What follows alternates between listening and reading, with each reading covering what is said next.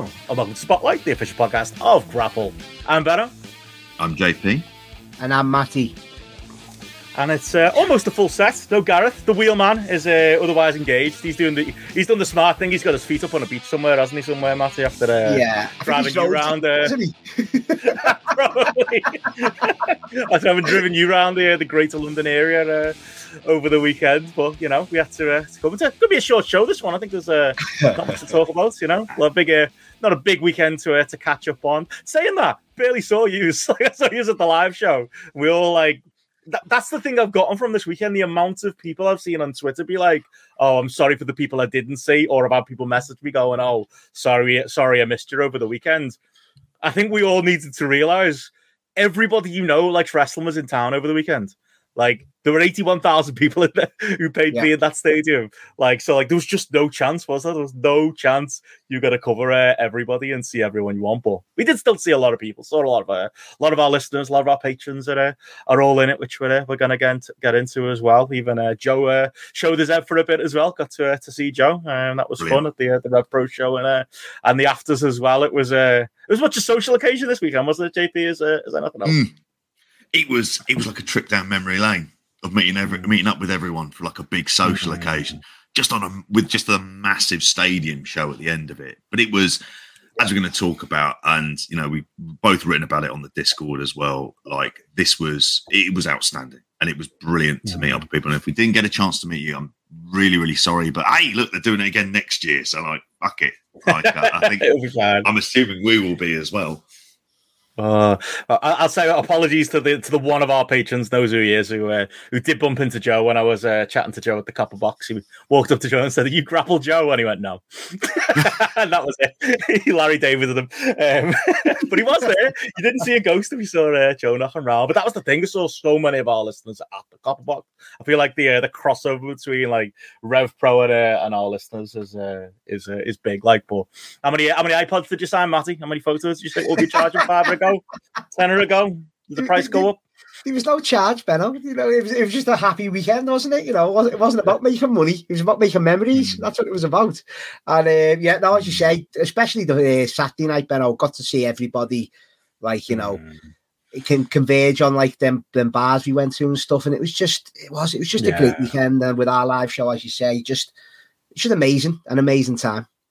It was like BritWres gone by, like uh, like JP said, back when it was good, and you're like, look, you'd be in a bar, you look in the one corner, like Joe's over there with like Cooper. J- JP's got JP came with the baby at one point, didn't you? To that, so uh, add that as yeah. a, uh, GRAPPL Charlie. Who, uh, we met a few people over this weekend, including a couple of uh, famous wrestling journalists, which I loved.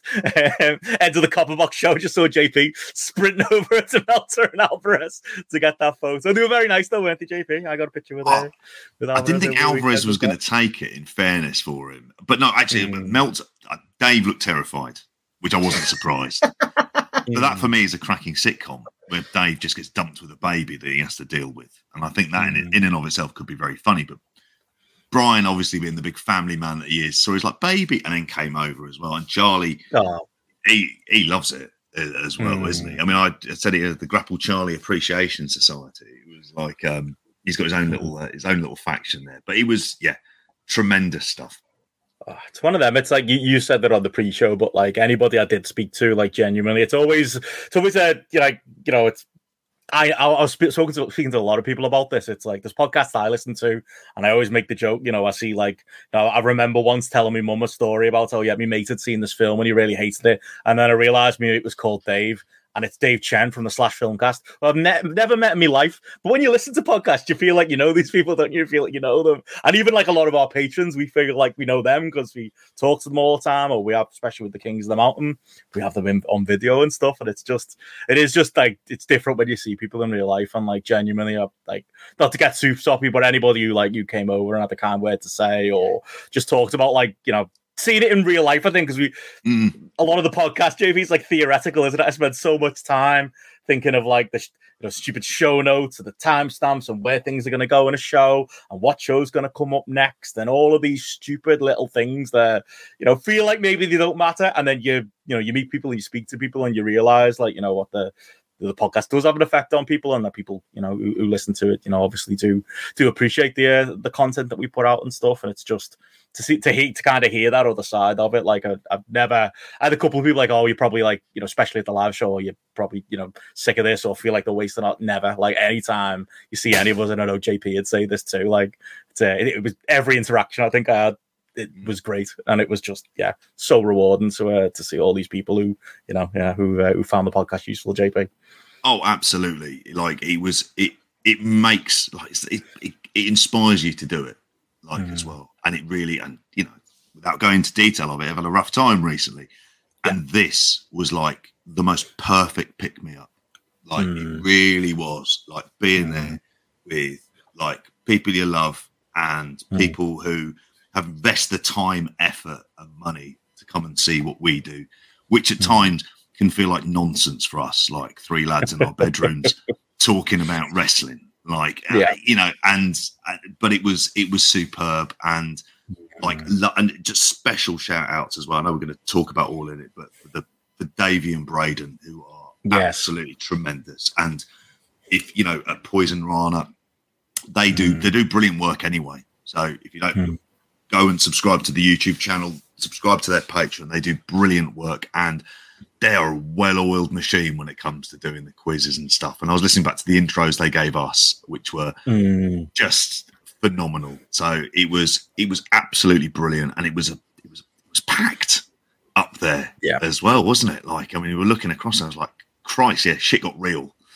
Yeah, hopefully everyone with a good view. So yeah, apologies if anyone didn't because I know it was tight at the at the back as well. So yeah, it was a standing room only at, at Trinity, wasn't it? But no, absolutely agree. Dave, Davey and Braden like deserve all the credit for kind of putting it together and doing the, the heavy lifting with the venue and all all of that stuff. Really, like they're also responsible for why I'm so tired right now. Um, fuck me, I was trying to uh, I was out with those lads in Shoreditch on I think it was Thursday, um, and I tried my best to keep up, and I don't think I've recovered since. Uh, I don't think Davey's been very well since either. So I suppose it's a it's a draw there, but like they are the, the like the center of the universe of anything fun going on um, is usually those two, uh, and it's they're usually people uh, gravitate towards on these big weekends when it's in, in America or Canada or whatever, and they they were just brilliant uh, over the weekend. It was just uh, oh, yeah. WH said that before. He just sort of they mm. are the mm. they are the center of like like when with like mm. of just like that kind of party atmosphere, and he weren't yeah. wrong because they really are, and and deservedly so.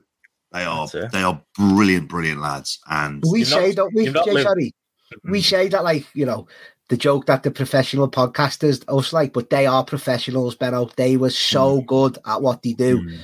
Honestly, I was trying to get involved with all the games, really. I had to realize that I couldn't. so I was uh, on the stage. Honestly, they're so, so good. Honestly, one of the games was uh, it was something like uh, they did read off like tweets. You had to guess who it was. One of which was mine, um, of yeah. course. Um,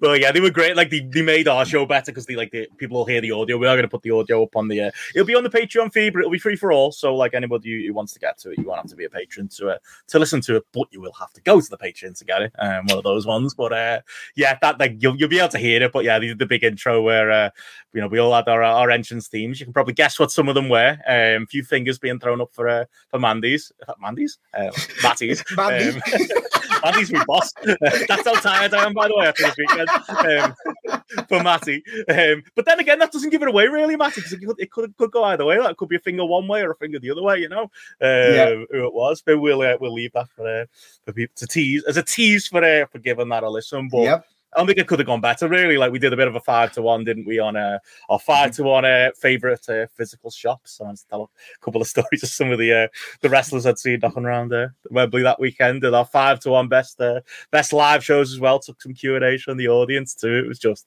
yeah, it was a it was a great hour, wasn't it, Matt? It was uh, just uh, oh. just that cool to get to do it in person it was like I think JP briefly mentioned there. I had at first, but I couldn't look up. I was that nervous, mm. and like I say, for the people all there, just seeing the amount, sheer amount of faces and bodies there, mm. it took a, f- a few uh, minutes for me to be able to look up. To be honest, but yeah, it was absolutely unbelievable. Like, and yeah, I, am I'm, ga- I'm gagging to, to do it again, boys. Yeah, yeah There'll be others, I think. Whether it'll be August 25th next year, we'll see. But there'll be others. I think it'll be uh, his guaranteed Oh, yeah. there, Jacob. Yeah, the Definitely. gears are already turning. But again, it wasn't so much about the lives, it was about meeting, you know, like say, so many Yeah, uh, of course. and patrons. Too many to uh, to name. I, I will say I met uh, David Pick, who used to do Smart Mark Video UK. He was a, a hero of my teenage years. So uh, he was uh, he was at our live show. So it was good to see him. Good to see He's a lovely uh, bloke, is David. Yeah. Really, really nice. But like everyone, I have to say, like I don't think Yeah. honestly to God, and he may think, oh, behind closed doors, he'll be like the Ultimate Warrior, slagging them off. No, like I no, genuinely God, like, JP. Everyone people was were just absolutely lovely and really, really nice, and it was just like, oh, this was cracking, and all for reasonable, reasonable price pints compared to the Yeah. Ones. Too many of those reasonable price pints. Though that was the that was the Mm. other problem. Like I was at I was at the karaoke afterwards where uh, Davey and Braden were really shining at that one. But I think what happened was like we we had like uh it started as wrestling karaoke and we weren't charging entry or anything like that. So again, Davey and Braden were just doing it out of kind of the goodness of uh, of their heart and like it started like that. And I think. Something went wrong with uh, another uh, karaoke party, which will not be named, um, in the uh, in the Wembley area. So I think we started to get a few of their cast-offs coming in. Then we just started getting locals coming in. So it went from like Chris Elliott being on stage, like uh, doing some uh, banging renditions. I think he did Edge's theme. Randy Orton's theme was in there at some point as uh, as well, Matty. And then by the end of it, it was just a load of the locals just doing karaoke. We ended up shutting the place down at like uh, half two or uh, or three in the morning, something like that. So like by sounds like a that point, I was ready die. I was Yeah. done, mate. That's the reason I'm so knackered. I've never been so tired of me like that. And I reckon a lot of listeners will be the same. That well, will feel like Of after course, like, the, yeah. the course. weekend, you know, doing Copperbox, doing Wembley, never mind all the uh, the social stuff and all of that. Did, did you get up to much else while you were while you were there over the uh, the weekend, or was it uh, all uh, all wrestling stuff? Uh, yeah, no. Yeah, sorry, JP. I, I was letting you uh, go first there, but yeah, no, yeah, we um, what did we do? Yeah, no, I say we got caught, especially the uh, Sunday night after Wembley. Benno, we got caught in the masses, and I know, obviously, by just by seeing it, how obvious it is, but everyone did. It was like it was a bit touch and go for a bit, a bit, a little bit scary there to say for a, for a split second, but we managed to Mm. navigate out of that and go for like a little. Uh, Something to eat just to let the crowds die down. I we was glad to be away from that. Yeah, I it managed was- to like I just my, I had the stupid idea of trying to walk to Trinity, and halfway there, a bus came past and it said Harrow on the front. It was like a mirage, and there was no one on it. Just jumped on. I got there in about ten minutes. I was made up, but I know not everyone was so. I think it depended on which No. direction you came out. of Yeah, Wembley. it was- Did you get it caught was- in Wembley Way or that? Oh, I got caught in to it, get on mate. Wembley Park. Did you? Yeah. Yeah. Oh, fuck. Oh, absolutely. And then there was a bloke, one of the police, there was like security people that all put on a Mm. song. So he put on Sweet Car- Caroline, which got booed, which I'm up Mm. for because I'm sick of that bloody song by now. But it was also like, mate, you need to know your audience here. This Mm. might work for the Challenge Cup, it'll work for football, but Mm. wrestling instead, like they put on, and then he, he had to basically, he had to, the woman next to him had to find Judas on Spotify to then start playing through this megaphone for it. But it took it, it took its time getting out of there. It really like getting out, like it was probably like a good hour, like just Mm. getting out of Wembley Way. But can I just say though, the highlight, one of the highlights of my weekend was on the Saturday night, Benno, when we went to um, we went. It was it called Grow. We went there. Me, Gareth, and the lads went there for something to eat before Rev Pro, and then we went Mm. back after it with the downstairs bit. It was turned into like a nightclub, and it was couple of wrestlers yeah, having a very good time, maybe too Yeah. good a time, you know. and it was just it was just garage music, and I was loving it. Got the DJ for I thought I'm going to take my chances with the DJ at a different city. Went over, said, "Mate, have you got uh, Oxide and Neutrino bound for the bound bound for the reload that one?" and he put it on. And the whole place went berserk and loved it. And I was just, I've done my work for the night. Went up later on to get another song. Went up, went up thought I'd, I'd take another chance. Went up and asked for uh, Flowers by Sweet Female Attitude. We've already played that, lad. And I knew the night was over then. I had me shine JP. Wasn't getting another song on. Oh. Classic though. See, classic. While you were doing that, having your nice vegan meal, we were at uh, I was at Hackney Wick. You know, Hackney Wick's a great place. Like, there's so many like Mm. cool. Like, I was, in, I was in. It was a hipster heaven. I had a nice little uh, little coffee matty that you'd probably uh, judge me for having. A nice little, uh, like, like it was just a black americano, nothing fancy, but you know, a little Oh, hipster yeah. place that I found around the corner. Loads of like, you know, just bought like bars that were like breweries and just loads Yeah. of like outdoor garden areas and stuff like that. Like we saw a lot of like people at Ogden's were there, of course, um, up that way. But yeah, saw uh, saw uh, Ben Moxham and a few of the other the other listeners there knocking around there. So it was such a good fucking night out. Like I'd go there just for a, it was almost it wasn't a shame to have to go to the copper box for the wrestling, but it like made me think, oh, next time, like especially if it's a nice day. Although it, it was a nice day till it wasn't because we all got drowned on the way to the uh, the actual show as well, trying to uh, trying to My get there. God. Carl ended up uh, saving me and Stefan uh, and getting us there in a, in a cab, but fuck me, uh, it turned. But as long as the weather's nice, next copper, I understood what I missed as well, JP. Uh, that not just the copper box show itself, which we'll talk about later. The uh, the area itself, I'm uh, I'm well game for uh, for going around there for the next uh, big New Japan show. It, it, the only thing I would say is, in terms of getting into the copper box, and I, I, I won't go into it and we talk about Rev Pro necessarily, but I couldn't even bring the buggy in as well.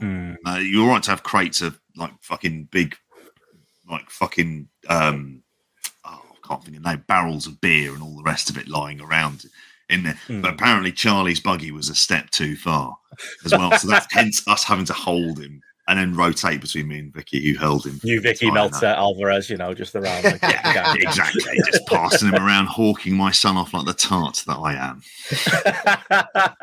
that photo will absolutely be in the show. We're just there'll be Oh, loads yeah. and loads of uh, like social stuff, stuff from the uh, from the Wembley show. We'll have to include maybe a selfie from uh, from you in the back of Gareth's car as, as uh, you called him what the be- the greatest wheelman of all time, Matty. Who, uh, who I'm, drove I'm not. around, I'm uh, not just blowing smoke I mean, honestly, actually seeing him jock around London doing like Hmm. turns, doing like reverse, and I'm not. I'm not a driver, so to me, he was like the greatest. Like you might as well be like a Lewis Hamilton take me around because he was that good at like just maneuvering around the streets and stuff. Honestly, Hmm. big shout out for him. And we had me and Gareth had a great time. Like the first time I proper spent time with him, like staying in an hotel with him and stuff like that. Top top Mm. bloke, as as we all know anyway. Just fucking love him. Fucking love him. Love it. Uh, own personal show for all weekend. It would be, uh, course. is. Gonna say, if there's anything else before we get into the shows, anything else social? Like I say, for me, like we stayed.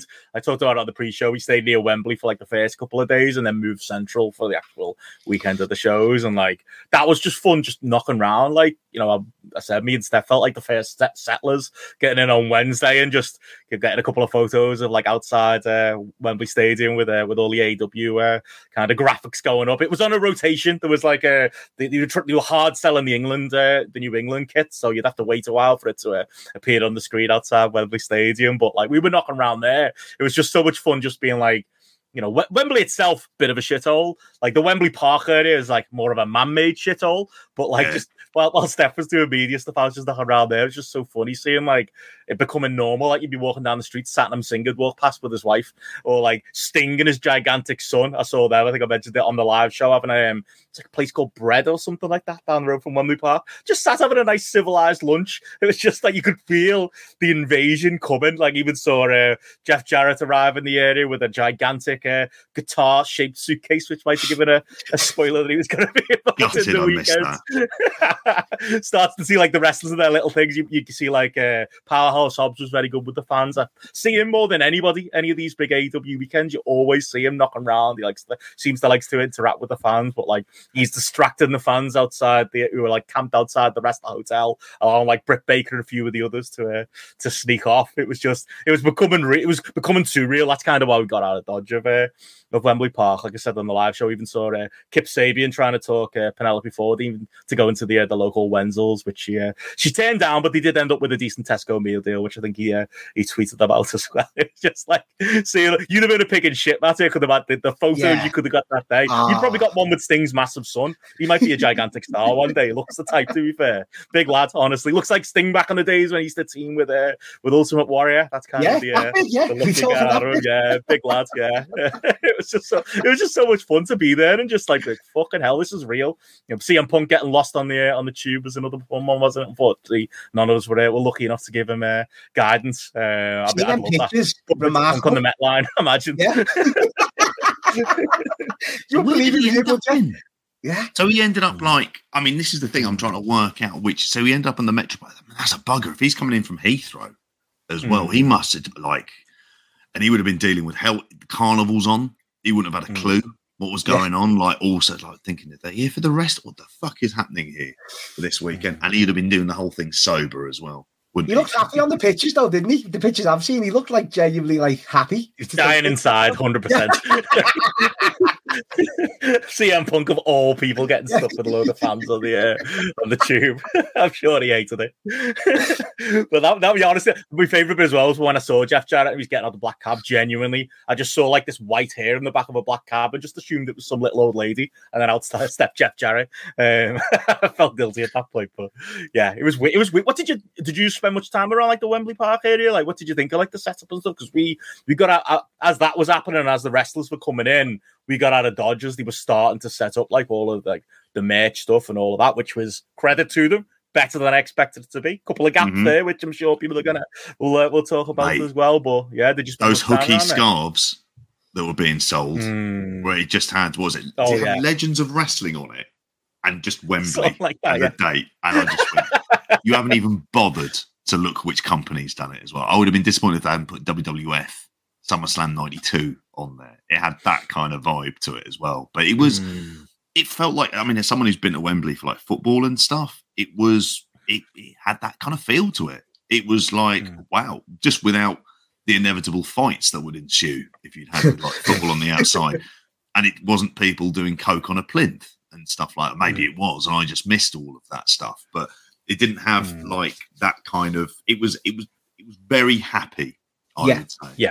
Yeah, the first time I've been World down wrestling. That's it. to Wembley. So I was Did like, you do the Wembley Way walk, Matt? Did you go all the oh, way down it? Of course, of course, but I had to like. We didn't get obviously come up from the tube station. That's the other end, isn't it? That's we come mm. like about hmm. maybe a third of the way uh, mm. into it, and then we just walked right through. Bumped into Joe again on the way up in, Wem- yeah. in Wembley Way. We bumped, I bumped into Joe.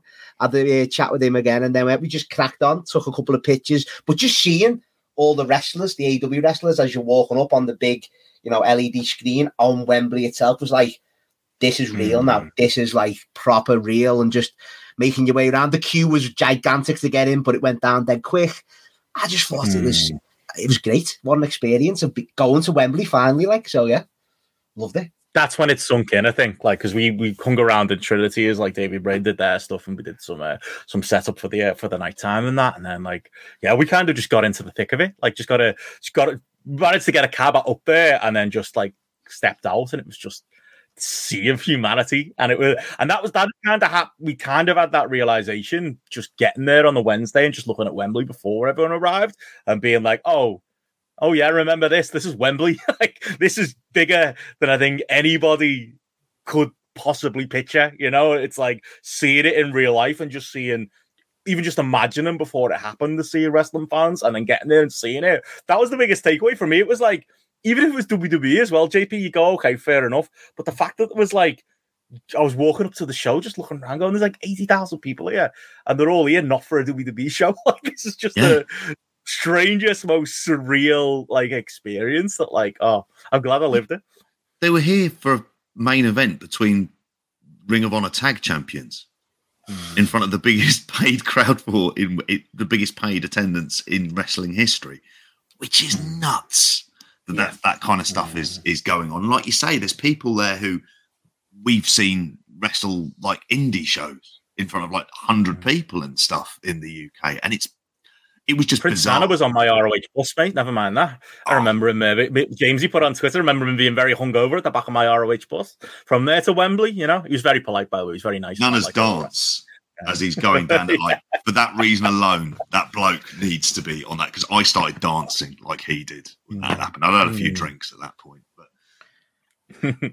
but yeah, like Simon says, it felt huge finally getting in, didn't it? Like that. Yeah. Was it a tear rolling down your uh, your cheek as you uh, as you walked in, Matty? I can absolutely imagine it. No, Benno, it was, and I, I said to JP, which I mentioned it a few times when we reviewed the show, like just the experience, and even if just being AEW, Benno, and I, I know everyone like I'm a WWE guy and stuff, but as you say, just for professional wrestling at Wembley, people going to see it I was, I was welling up, and I was, I was holding it in. I genuinely was holding it in because Gareth, even as soon as we woke up on the Sunday morning, first words Gareth was saying to me was, "Just think of every wrestling show that there's ever been that we've watched yeah.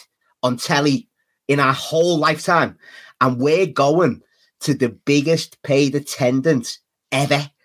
and mm. and it, it, sunk in. It was it, honestly, it was remarkable. It was so remarkable. When we get the turnstile number, that's going to be fascinating. See if that went over ninety thousand because that's that's mm. what they were. Hmm. That's what is that what Tony Khan said in the press conference as well? I think that's but, what he, yeah. If you count the uh, the ticket seller, ushers, yeah. all of that, you know, the WWE bullshit, but as well the comps, the media stuff. Ninety thousand, like, really. The bastards! You told yeah. me when I yeah. stood up during the Sting match, which is where I got this yeah. photo that's on behind me on here. But I, I, think it's. Yeah. I think for me, it really sank in when I saw the production and saw the production actually look quite good, and I was like, ah, like that was like a. It felt like a weight off my mind because my fear was, is this going to look low rent compared to WWE? It was smaller, but I don't think that's worse. I think that's something that like that little entrance way, obviously very reminiscent of boxing if you've seen a big Anthony Joshua fight, a big Tyson Fury fight as well, or even going back to mm. George Groves and Carl Froch, like mm. back in the day, it had that kind of vibe to it. But mm. seeing the fireworks looking like proper fireworks and things oh, like yeah. that, they were like things that put a massive smile on my face of like, actually, I'm really enjoying this. That like yeah. this feels like this feels as close. I, I'll never sit on the floor at a mania. That's never likely to happen in my life. So the idea of being on that, it felt like, well, this is as big as it's ever going to get. And then I was there with uh, my mate Alan, who isn't a wrestling fan. Mm. He's heard me and Joe talk about it at him for years. But for him right. to go there and go, actually, this looks properly spectacular, and then realizing we're in the middle of like we're near the halfway line at Wembley. Like this is yeah. nuts. And it just sits there and you go, I'm part of a massive spectacle and event. And that's what it's a shame because I haven't seen that much of the TV. I've seen bits of it. I've kind of flicked to bits I wanted to see again, like entrances and stuff like that. Yeah. But mm. it seemed to come across that way as well. So my hope is is that for the people watching home, they actually went, "Oh, hang on a minute. This this is special. This is much more special than." I think they nailed the scale of it. An arena. They did 100%, nail the scale of it. Hundred percent obviously it's AEW, so there were like some production snafus and missed shots that you wouldn't have even got on the Rev Pro Copper Box show the night before, but that's just AEW's production team, unfortunately. But when you saw, you know, like the I'd be fuming if like I think you're because we were all sat in different parts of the of the mm. stadium, which is going to be interesting. Like JP was on the floor, Matty, you were a little bit up, weren't you? You were like the, the front row of like the the front row of the actual of the actual stands, the first bit, yeah, yeah, yeah. The first bit. And I was I was in the gods. I moved around a couple of times because I don't like sitting around people. Um, that's when I most channel, channel my uh, my inner Joe. Um, but like like we've all got like different perspectives on it. But like when I've watched mm. the whole pay per view back, and like that's the one thing I would say they nailed like the scale and scope of the place. Like it looked amazing in the daytime because you could see everything to a point where it was almost to a fog because like it was it was part of me like fucking hell. There was actually a lot of empty seats. Like I would say in the in, the, especially in the upper decks. Um, I don't know whether you know what's the actual number they could really fill in there if they. I think it's close to a hundred thousand. It I'm must be based on the amount of red seats I could see from where I because that's the thing when you talk football, you've got an entire football pitch in the middle, haven't you? But once it's a wrestling or a boxing show and you add all those, you can add all those extra seats.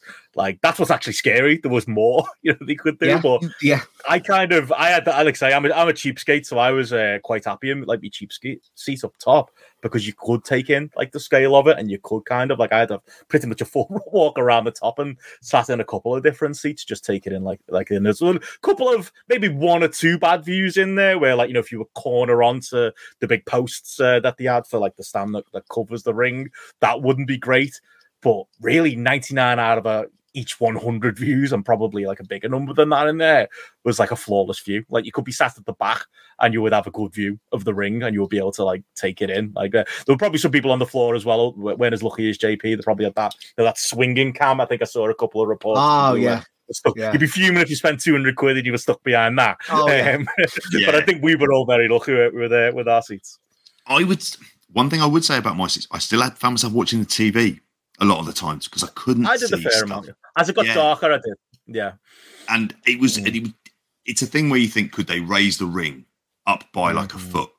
Just oh, to, maybe. in that immediate area. Now that's it's easy to say it, but how well it's going to like work logistically. Were you standing, mate? Was it like a was it like a, I, like a your horse mate standing at the back of the bouncers? I tried to. Oh, I did during the Sting match which again is where I got this photo from. And then we got asked to move, and I thought, well, you don't buy. Oh, you took that? I didn't realize you took I that. Took that? Oh yeah, oh, that, that was me. Yeah, we should all find one of our own seats and use it as our. I'm going to do that. I'm going to find mine. just to give you an update in terms of the record attendances here for football, the record attendance is 89,000. Not for an England game. It's Cardiff mm. versus Portsmouth, the bloody playoff Okay. final in 2008. 98,000 for an Adele concert. But then that's hmm. because you can get 25,000 on the floor, which is probably a thing to say about how many people could you get onto the floor. You could, like, it seemed to be an easy kind of certainly five to 7,000 on the floor as well. 94,000 for Tyson Fury versus Dillian Whyte last year. For the NFL, they've done 86,000. And then, yeah, it says 81,000 for wrestling. So, like, this is one of the biggest attendances that they, you know, the stadium itself will have done. It says, and that's 80, that's a paid number, 81,035. Just to make that absolutely clear. When they get the turnstile number in, and I'm sure Brandon Thurston will be doing the, the Lord's work, like hassling Tony for that, like, Hmm. that's a, that scale and spectacle. I couldn't take it in. I was, Yeah. I was, I was up there, like not Really counting hard. people, but just looking around, kind of just make my brain realize that there were near ninety thousand people there. Like it is hard to kind of under, Hmm. understand that, even at the top. Like, look, and I'm sure it was the same for you, Matty, looking Yeah. down from below. Um, is, is that when the tears started flowing? Or I'm down to know when was it? When did it hit you, mate? When when we break, we- I'm sure we're breaking down some of the matches. You'll know when the tears come off there properly Oh, with the, okay. the entrances. But as you say, yeah, it, it- I was holding it in bed. As you said, I got, I, I get like that. Don't I? Get overawed when I go into places that genuinely happy. Mm. And like JP said before, I, like they nailed it. And I'll, I'll, I'll uh, go on more when we actually talk about the show. I can't fault them, Benno. I, I, it was like being at a WrestleMania, and I've never been to one. It makes me want to go now so much to a WrestleMania, seeing Mm. how these knocked it out the park. AEW, honestly, I can't fault them one single bit. Amazing. That's it. That's it. And the only, the only thing I'd say is I thought it was odd, like, because I, I don't know when you got into the building, but like I was walking outside, like on my way, and I could like I could hear cheering, and it was like, hang on, it's not five o'clock yet. What the fuck's going on? It was weird. They did angles, wasn't it? Like I watched the, uh, Mm. I've watched the zero hour back since. Now, Same here. Seen it with uh, with uh, the, the great pre-show. They were sat on the match of the day table. Yeah, yeah, yeah.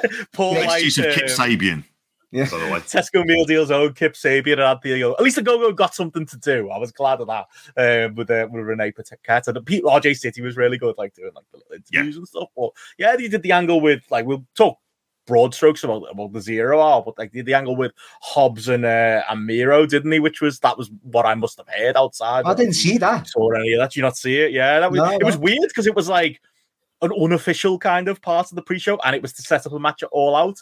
Um, yeah, it was all right. It was fine. It was just a you know standard pull apart. That's when if you saw any of the photos of like the uh, the BritWres guys in the ring, that's what that was. Uh, that Oh, was okay. From, uh, you know Michael Oku and uh, and a few others were. Uh, Leon were Slater was there. Man like DeReiss as well, wasn't yeah, yeah. Simon Miller was another one of the other ones in there as well. But that's that's what that was for. So it was weird they did that because it was like, hang on, not everyone's here yet. You know, it was just a strange kind of uh, experience. So me, but Miro's used to that, isn't it? From WrestleMania's gone by, you know, being out there when there's uh, not a full uh, selection of fans out for uh, a WrestleMania. He's only from Bulgaria. He's only a European. You know, couldn't uh, couldn't have made room to uh, to do something with him on the show. But yeah, I missed that. But I was in the building for the for the uh, for the for the Yeah, big one up next. we were, Did you make it in, the, in the building for Jeff, uh, JP? No, I'm absolutely Oh, gutted, JP. Devastated for you. mate. I was Gutted? gutted because I could hear something, but the block we were in, we had to do like the long snake to get in, and like it was Mm. like the block through the turnstile H,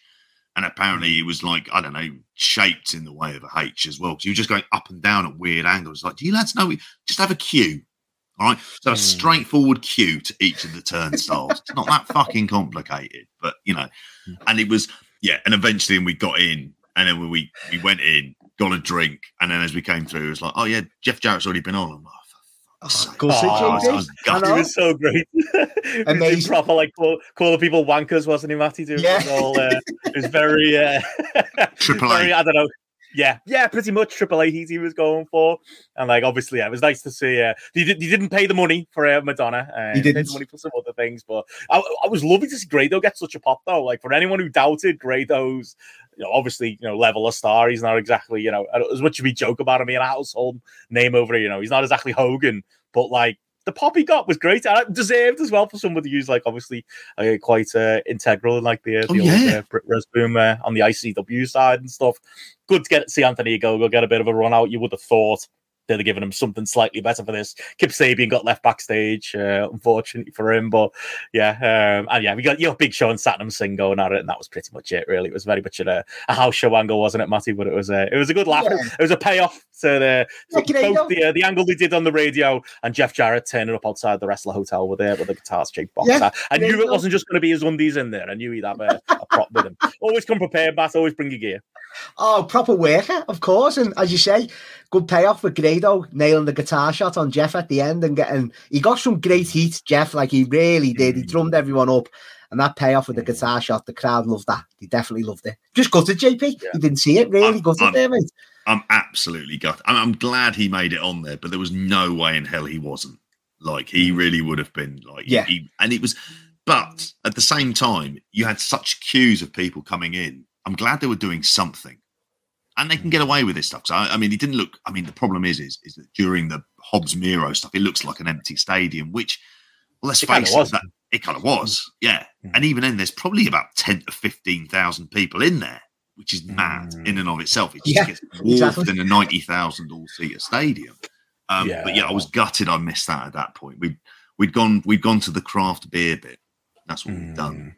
Yeah, we we oh, we've gone there instead. Yeah. Did you get? Did, you, did you partake much from the uh, the stands while you were in there? I actually, I I was starving because I'd like I hadn't eaten before our live show, and I was that was the other thing about our live show. I was extremely hungover from the night before, so um, I'm glad I'm glad it went off without a hitch in the end because I was a little bit worried that it at one point in the morning. But oh, I had the uh, the chicken was good. I, I like that. You you couldn't shoot every, everything about the food in Wembley though. It's all pre prepared, so you can't like you know say oh I don't want cheese on that or ah, is it all done? Yeah all the chicken was half boneless, half bone. So I don't think you'd like that, Matty, but it was nice. It was spicy. Like okay. little chicken basket thing. I had a four hours later, I had a little hot dog as well. It was good. I liked it. It was uh, expensive. That's what you get in there. I didn't have a beer. That was the thing. I could afford it because I didn't touch any beer that day because I was so hungover. A couple of, uh, you know, Coke Zeros and that. It was all right. Um, yeah, we, oh, uh... spend a penny in there then.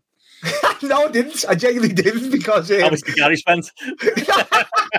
no, to be fair, not us four. We didn't. We didn't have a beer. I think Kiwi got a a couple of round the waters in for the lads, mm. but no, nothing. Not an uh, Gareth got a big uh, tub of popcorn as well, which was in wild. Just Gareth with a big bowl of popcorn. he had it for about three hours as well, like offering us all. And I just obviously I didn't have none, but yeah, it was. Um, I'm just laughing at round the waters. yeah, no, genuinely. I don't think I left me sheet mm. once even to go for the piss as well. I didn't do sorry to go to the toilet even. I didn't leave it once during the whole show. So uh, yeah, that was that mm. really. The food. someone had like a, a, basket though, better with chips and chicken snips or something, and that did look that's nice. That's what I was mentioning. Yeah, yeah it, it looked lovely. Really yeah, that, was it that? Yeah. Yeah, I had that before. I fucked off from the uh, annoying bloke in front of me with the vuvuzela. I ended up getting like I ended up like in a row where it was just me, but I was at the end, so other people were using that row to escape from their one. But it's I don't mind. It's like being on a plane. I don't mind getting out the way for other people. I just don't want to get other people out my way. So yeah, I'm quite happy there. It was great. Uh, great way to uh, to enjoy a show. But yeah, plenty to uh, to eat and drink there. But yeah, I mean, we should get into like the, uh, the I suppose the more meaty stuff from the uh, from the pre-show. Um, strangely ordered. I was surprised when because uh, that's the thing. That's why I mentioned it. I was up in the stands getting that uh, getting that chicken when uh, Adam Cole and uh, and MJF's music hit. I was like, fuck, better get. I think the Aussie Aussies had just made their entrance as well. I was like, fuck, better better get down there. It did feel like there was a bit of a stampede to uh, to get down there, which shows you that obviously you know this program is uh, you know is uh, and as we'd see at the end of the night, definitely uh, translated there. Uh, translated well for some, but maybe placements I think AEW might regret because if they'd had this at the end of the pre-show instead of the Jungle Boy yeah. match, something else might not have happened that we're probably going to get into uh, in a minute. But yeah, lads went out there and uh, had a tag match, and it was kind of the you know the point where you kind of got to first hear how uh, how loud Wembley uh, could be, um, and yeah, there's not really much to say about it, was there? MJF and Adam Cole won. LOL, yeah. that was it. It wasn't a wasn't the big angle we all expected. wasn't like a big ten. Didn't lose to add some stakes to the main event. They just became the ROH Tag Team Champions. Like, what else can you say? To be fair, on the drive to our live show, we were all discussing, like, you know, the plausible what's going to happen with uh, the whole story of this night with the with Adam Cole and MJF. Mm. And I had a I had a light bulb moment in, in the car, and I thought they're going to win the tag belts and they're gonna not turn on each other and they're gonna go home happy. Like they're gonna have a happy ending at this big stadium show. And that's pretty much what happened. Like it's just honestly it dawned to me, Benno, because everyone's been waiting for this turn and waiting for something to happen.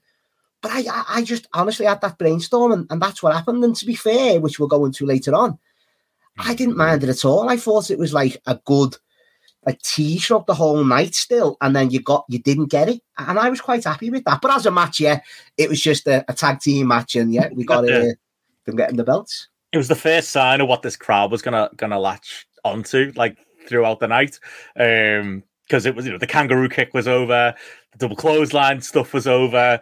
Um, I mean, Aussie Open, Aussie Open were just there to be bodies, weren't they? Um, yeah. to kind of uh, to take the fall, and I, I know I'm not going to cry any tears for them. I'm sure they're not gutted about being out there in front of you know maybe not quite eighty thousand people at that point in the afternoon, JP, but just being out there at Wembley in general, considering where they came from. Like we've both seen them wrestle in front of you know fifty people or less, seen yeah. them at you know Fight Club Pro shows as well. Um, seeing them pretty much their journey from being a from starting yeah. up the tag team. So it was nice they got their moments. So there is that part of my brain, but I still I think I'm less charitable than that. I still don't really understand why it happened. Like maybe the uh-huh. I don't want to get too much into all out because you know this podcast will, will, end up getting dated. I presume it's gonna you know lead into something there, but. Babyfaces won the tag belts. JP, no added stakes added to the main event. No real, other than Adam Cole walking off. There wasn't really much added there.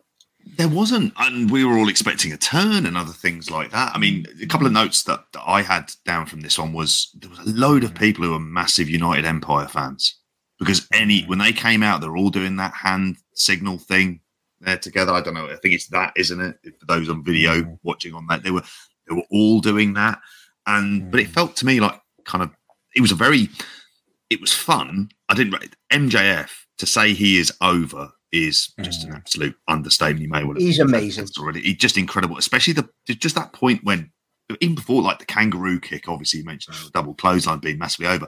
Just when he shook the ropes like Warrior, place yeah. went fucking batshit. That's okay. just going to get over in a stadium. Smart. But you yeah. also realize how starved people were and how desperate they were mm. to just love this. And so mm. they were going to do it. So it was, again, a lot of fun for mm. what it was, like for what a match that's less than seven minutes long. And is it the best use of Aussie Open? No. But like you say, if if you can, I mean, for those people who saw Mark Davis versus Kyle Fletcher at Attack, which then led to them becoming a tag team, and we saw them wrestling up and down everywhere when they weren't they weren't even close to being the biggest tag team in this country, like mm. for like a while. It, it's such a journey, and you look at where they are as performers as well, and I think in terms of where this goes, storyline wise, it would make sense for the Kingdom doing the belts mm-hmm. of them, but that feels like the kind of thing you do on TV. If you just mm. want to move it onto a Ring of Honor tag team, but that also plays into the storyline as well. But I, I did think to myself after, I was like, okay, I'm, it's it was fun. People wanted to, you know, the better than you baby stuff, and they wanted to go into mm. into all of that. But I, you know, for me, it was just like, oh, okay, I'm not quite sure really what the point of this ultimately is, other than it give people a chance to see that tag team. But as with so much on the show, and this is the thing is, I'm very much in the minority of how I felt there as well because mm. people fucking loved it.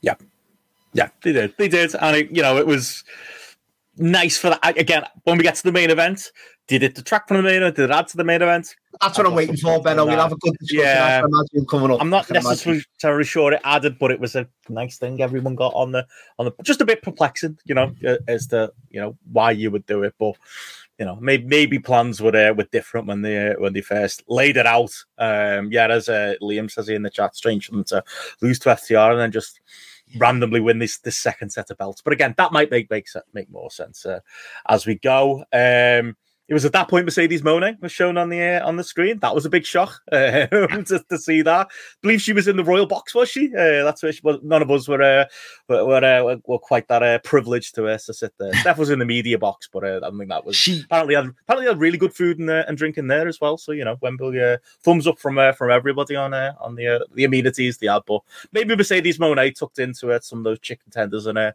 and chips as she was up there. And yeah, they showed it a few times through the night, didn't they? But didn't you know, obviously didn't get involved in it and anything. I thought she might get involved in the in the women's four way, but didn't. Um, a couple of people said to me who'd seen her in person that yeah. she did still have a, a, leg in a big cast or you know one yep. of those modern kind of moon boot things. things. Yeah, the moon boot things. Yeah, yeah. So uh, you know, I think maybe that was uh, probably not going to happen, but there you go. Uh, I kind of liked it because she posted pictures early in the day, hadn't she, of being like knocking around London, and I remember I was going, "Fuck, is, is she trolling? Like, is she really here?"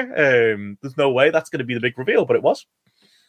And do you know what? Like you, I kind of like the fact she didn't get involved in its own weird way because it did feel like I was like, "Oh, fucking hell, she's here," which obviously is mm. she's coming in, and mm. it like the reaction that she got like you know there was that you know that's the kind of thing she would have been thinking oh yeah this is kind of cool if you're wanting to make an impression to someone to make them come in this is mm. possibly the best place then to to put them but like you say i don't think she's anywhere close to being cleared but it's mm. good even if even if she's just there in the back burner of like mm. thinking she may not be we could be like talking full gear by the time she's kind of ready to come out but i think it's mm. it's a it, it's a sensible pickup for that women's division Gets I mean, everyone talking, doesn't it? Build yeah. the intrigue to when she is uh, clear to wrestle. So yeah, it's. I felt vindicated as well. Some of the news reports said she was supposed to come out on that Boston uh, blood and guts dynamite. I was like, I knew it, I knew it. Um, I just didn't, you know, uh, factor in the fact that she was walking around with a moon boot, so it probably wasn't really uh, going to happen at that point. But it did. It felt it added to like it was like I think Steph made this point. It was like you know watching Wimbledon and there's like you know a celebrity in the crowd. It was like that, wasn't it? It was like oh, okay, this yeah. is like of course she's here. This Cliff Richard, mate. she got up and gave us a tune, maybe. Um, oh, she was loving the acclaimed um, stuff. I was going to say she loved that acclaim music, didn't she? Yeah, she should have been. Yeah. Oh, she went Swerve's house, mate. That's she should have been all over that. That's the song. That that is. The should have been dancing to fuck like Nana would do as well. I hope the security were more on it than they were around the wrestler hotel because the wrestlers weren't getting much help. There were wrestlers coming and going in the wrestler hotel, whereas she seemed pretty unbothered um, in the uh, up up there in the uh, in the in the royal box. So yeah, maybe uh, maybe it was better at uh, at Wembley. But more on that as we go, uh, as we get into the uh, and I think I know where this conversation is going to end up going. The the main event of the pre-show before we get into dissect the the main card. There's Jack Perry and Hook, which was the the last minute addition to, uh, to the show um, was here um, again. I said to Matty then, uh, JP, strange, uh, strange placement to not do uh, Cole and uh, and MJF last, and I bet you Tony Khan regrets not putting Cole and MJF last. As uh, yeah, Jack Perry from this match got a bit of a, a rush of blood to his head, and uh, and would go backstage and uh, and keep it going. And, uh, before we get to that, which is probably a good uh, segue into the main card, uh, yeah, what did you make of this, Jack Perry and, uh, and Hook JP? I thought it was uh, it was a good laugh to watch live. It was kind of like I like the fact that it was mm. you know wasn't the first the, the last time in the night we could get a, a car involved. I kind of liked the all of that stuff doing the spots there. It was like unique from like the vantage point of the uh, in the gods to kind of look down and be able to kind of make that out. And yeah, I thought they had a good wild brawl, really. Um, thought this was, I think we'd said on our, our live show when somebody asked this would be our 3.25 uh, star uh, guess as far as the night goes. Um, I'd say it was a bit better than that. Thought it was uh, quite heated and yeah, good little spot for uh, for both of them to get on Wembley. Yeah, it was. I thought it was fine. I mean, I still I still think there are legit like question marks about say Hook and what he can work to at this level at this stage of his career. But I don't. I think it's a bit churlish to give him necessarily a hard time over it. Because it's not like he shit the bed or anything else. Mm. It was. It was like we didn't from where I was sat. Couldn't see. You could see the limo stuff. I had to watch it all on the TV, and mm. it was like kind of really what it should have been in terms. I, I, did think the Rolling Thunder he did was incredibly impressive. I love that on the car. Yeah, very good. Very good. It's a yeah. great spot, and mm. like it was. I think after that is where he gets the rush of blood to the head, isn't it? Mm. When he when he mm. does that and starts talking about like the uh, glass before going into Justin Timberlake's Cry Me a River. I, um, I finally saw that today because that was the thing. There live, we didn't know that he. Uh, we didn't know at all. Yeah, that, I think that news story came out as well. Apparently, it was planned. He already been telling friends he was going to do it for a couple of days before Wembley. I don't even think it was that good a line, mate. I don't think you need to, like, you know, like, there's plenty to go on, on all sides uh, when we get into the the major story. But yeah, um, he did do that, didn't he? He did, and mm. I mean, I would just say we don't need an FTW belt. That would be mm. a thing that, like, I just I, there's no real purpose for that necessarily, and this is just going to be like Hook's belt. And even then, I think it served its purpose for what it actually can end up being. But mm. As a match, yeah. I, I would actually say 3.25. I think it was it was good. It just, as with a lot of stuff, it's elevated by the crowd being into everything.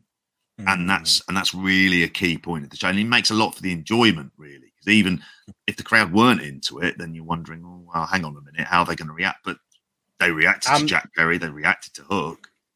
I'm not a get everybody in the card type of guy. I would rather like be, you know, mm. uh, conservative about like who you're allowed on a big show like this. But you know, they've obviously got big plans in the future for both of these, whether we agree with the Jack Perry one or not. You want that footage in the future, don't you, to be able to show that, like, that, you know, they were part of like this uh, this AW history. Any notes on the match itself, Matt, or should we get into the uh, yeah, the just, story that came out uh, as a result of this? Well, I'll give you the perfect segue. Like, this was the first like time I was impressed with Jack Perry. Like as JP said, Hook's nowhere near ready. This was the Jack Perry show for me. He led them all the way through it. Was quite impressed. And it's just a shame now I won't get to see him for a few months because of what he does. oh, there is that. Because that's the thing. We're all like in the in the building, you know, enjoying uh, you know, the, the commentators making their entrance, Nigel making sure he gets a, a big entrance. We saw JR. him through the night. Uh, JR getting his big one, of course. Went for a piss when um, it happened. I, I uh, good to see Excalibur get around. I, I, would say that as, a, as an overall note through the night, I liked the change in announce booth when I watched it back. I actually thought Nigel had a good night for Nigel. Yes, he did. had a good night. Shivani had a good night. There was a it was it was the way I think I'd do it.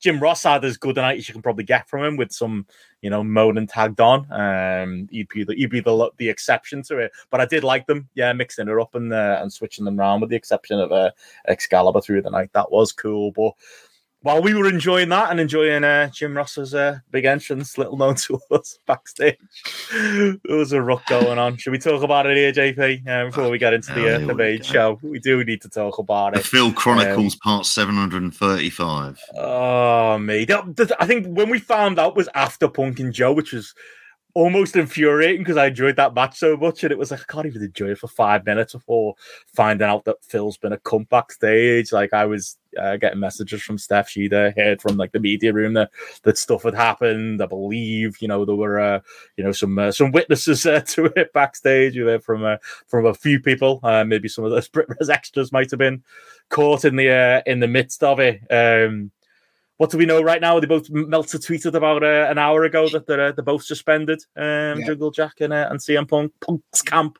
have been very quick in getting their side of the story out and saying that uh, you know the, uh, the you know whether it was uh, Punk who uh, who started things or not, or, or, saying as well specifically that Punk wasn't aware that he was uh, under any kind of suspension, which doesn't say much about uh, you know the the backstage uh, organization at AEW, but yeah, that's where we are right now. Obviously, everyone uh, I think listening to this knows the story at this point.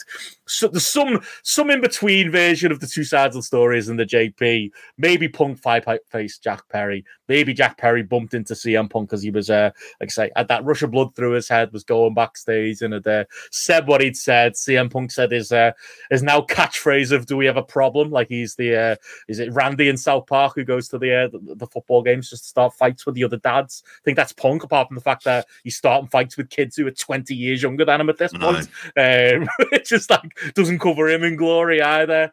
Um, and then yeah, which whichever side of the story you believe, whether it was uh, Punk that started it, whether it was Jack Perry that started it, we know what ended it, which was a front face lock from uh, from CM Punk. I love the uh, the punk camp are great, JP. Even I hear from uh, some some elements of the punk camp every now and then, and they're uh, they're making it clear that uh, you know punk was just doing it to defuse the situation. You know, rather than throwing blows, he's going to like choke the cunt out.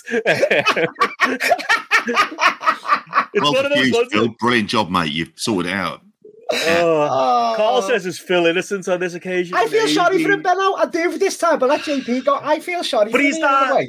But he's that mate of yours, isn't it? Where it's like, even if he didn't start the fight, yeah, why are you always in the fight? Involved, yeah. Why, why at three in the morning am I in Mackey's breaking you up with some knobheads like every fucking week? He's that, in he? Like, that's punk.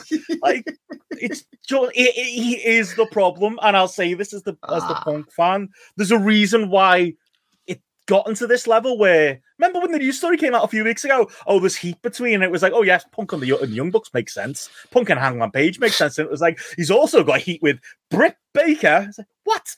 And Jungle Boy Jack Perry. And it's like at the Don't point. Forget Ryan Nemeth, mate. Ryan Nemeth. You got Daniels in it as well. I, I, I think based on the even on the the you know the anti-punk version of the story, I'm almost sympathetic, like you say to him, a little bit because it's you know Jack Perry's the one who said what he said on camera, but again, Punk laid the foundations for that for saying what he did about Hangman Page. I know it wasn't on camera, but he's gone off script more than once, you know, to yeah, rip into people backstage. True. So yeah. like, you know, you can you can't really have it both ways. But then, yeah, you know, there's a reason he's at the center of this every week, JP. Like, there's mm. a reason why and I think it's it's been overblown the fact that this is taken over the news cycle in the face of All In. I think it's sharing the news cycle with All In. There's a reason we're talking about it now.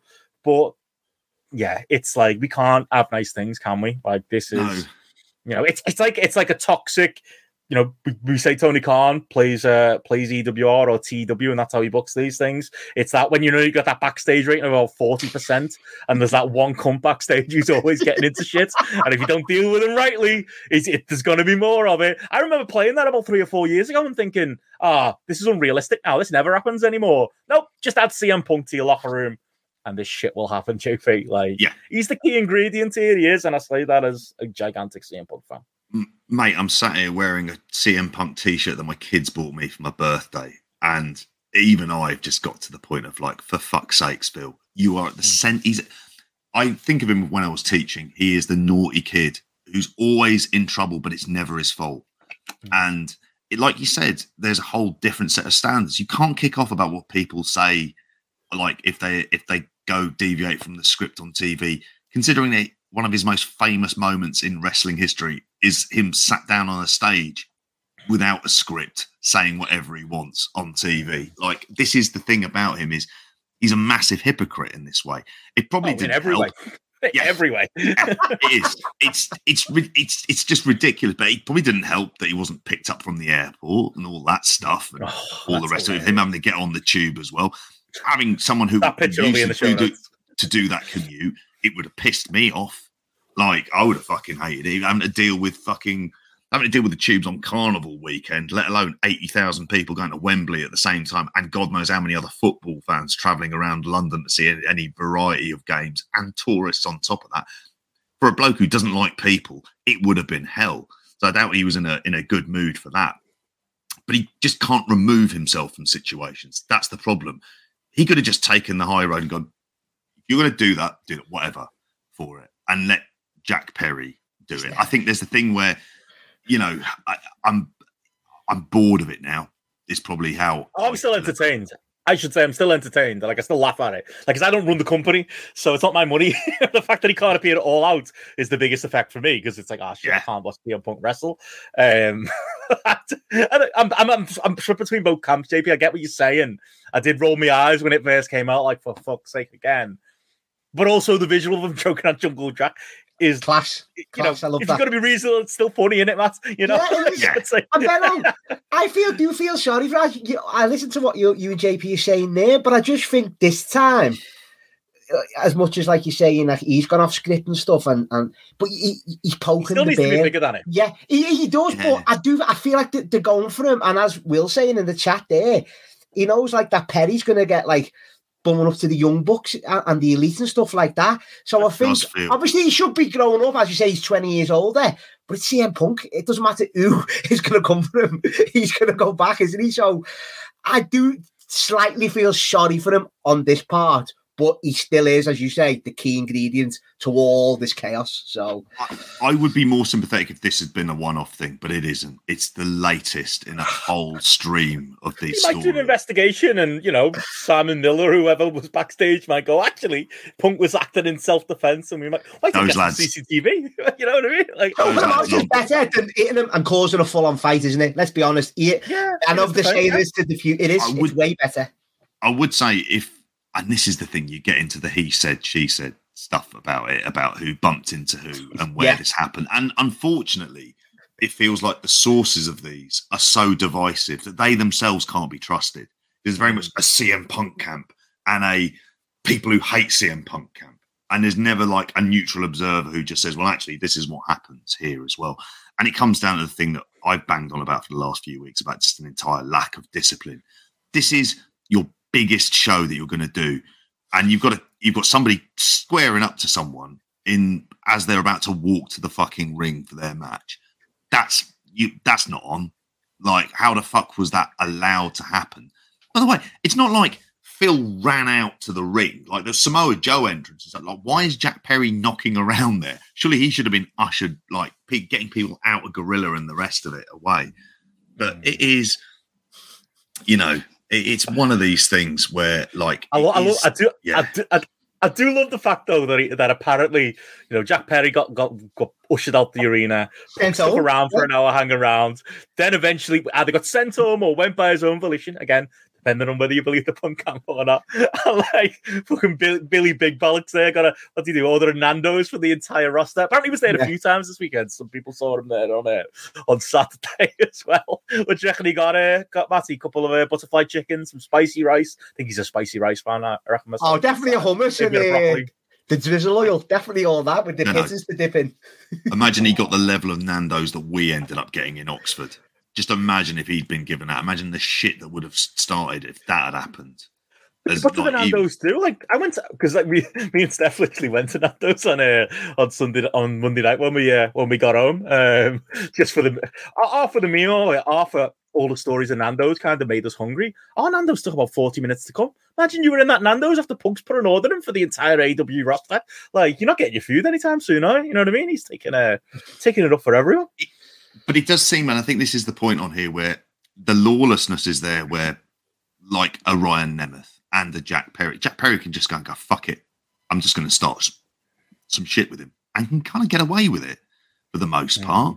I'm not convinced he's going to be sacked or anything else from it. And you can do investigations and the like, but you haven't got the kind of culture and atmosphere backstage, which suggests you shouldn't be doing this stuff. JP? Well, it's coming through our chat are kind of saying so. It's happening like I think t- tonight. Uh, this uh, I think Bryan Alvarez has been on uh, on Wrestling Observer um, live. I think talking about this. Um, saying that, Bryan. Oh, yeah. Oh, yeah. And I met Bryan Alvarez. He was lovely. I had a, had a quick chat. Dolly's uh, Godfather, mate. He is, like, Unfortunately, he's got COVID now, so hopefully I don't. Um, but yeah, it was fun. That was fun. That was literally that was the that was my biggest mark up moments of the weekend. I was just sat there and him and Meltzer walked past, and I almost involuntarily was like, Bryan Dave, hello. And just started talking to them. Meltzer was in his own universe, by the way. He got he's he took more photos than any wrestler I saw all weekend. I've like, seen him on the most pictures yet going around Twitter. That's the 100%. level of star Big Dave was. But yeah, Bryan was very nice. Got a nice little uh, find, find someone him, the podcasters. Find someone who loves uh, who loves you the way that Dave loves tie dye. That's what I'll say because that hoodie's seen some air miles, hasn't it? he had it around his neck when I saw him. It was brilliant. You're taking that hoodie off his cold, dead shoulders. I tell you that because he's not giving it up for love the money fashion icon, in my opinion. But yeah, I did see our good friend Bryan Alvarez and your good friend JP. But yeah, apparently said at Observer Live that Tony Khan witnessed it. Um, and there's even versions of the, the story out there that now like TV um like screens were folded on Tony Khan. And um, that's how wow. close he was to uh, to what happened. So there's another witness. The boss might be a reason he's not texting. He's not texting Phil this week. Um, you know, I think that might be the reason. There's been no contact with the uh, with the punk camp. Like, do you, do, do you think there's just a thing though where people think if they just push it, he'll just fuck off? He'll just fuck off and leave. He'll, he'll I think Punk will. I think I think he will. Here, I think that's where he's at at this point. I think he's just like fuck it.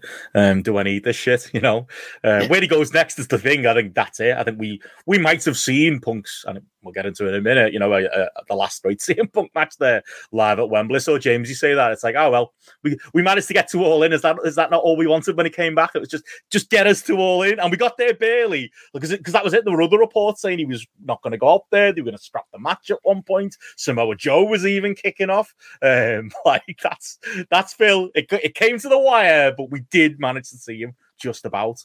It's either that or, like you said, JP. If we were going to go by, if I ran this wrestling company as a fan, I wouldn't see him Punk to stay. As a fan, I almost I relish some of these some of these, but then there's part of me that's like, okay, this is kind of enough now. But like, you know, I do get some enjoyment out of it. I love the product on screen. God help us with collision. Um, if if Punk is around as well. So as a fan, I absolutely want this to carry on. If he choked out another one of the elite spates every week, personally, I'd laugh at the news story and maybe roll my eyes a little bit, but I can live my life if I'm Tony Khan and I'm running this wrestling company, I can't say I wouldn't sack him. I think I might sack him at this point or just send him home. Um, but that doesn't mean Tony Khan's going to make that call. Like I could, is not the most likely scenario coming out of this based on everything we know so far for Jack Perry to be gone for the next six months and Punk to be back for all out at the weekend or, you know, at least back in, you know, six weeks. He'll be the real, real, real world champion, you know, maybe at that point. Like, I honestly still think that's the most likely outcome here, JP. Don't know about you. I, there's a part of me. How do you deal with a situation? How do you deal with a problem like CM Punk? I mean, it, it, it's the thing about this is you've still got the TV deal that's kind of on the line, and a lot of this depends on collision. And I know you, you're thinking to yourself, well, CM Punk is the most, and he has proven it, I suppose, in the limited kind of sample size that we have for collision ratings, that CM Punk is still a big part of, like, he's a big part of that show when it does well. Mm. It's just that, is it worth the overall grief? I'm not convinced everything he goes and everything goes back to normal.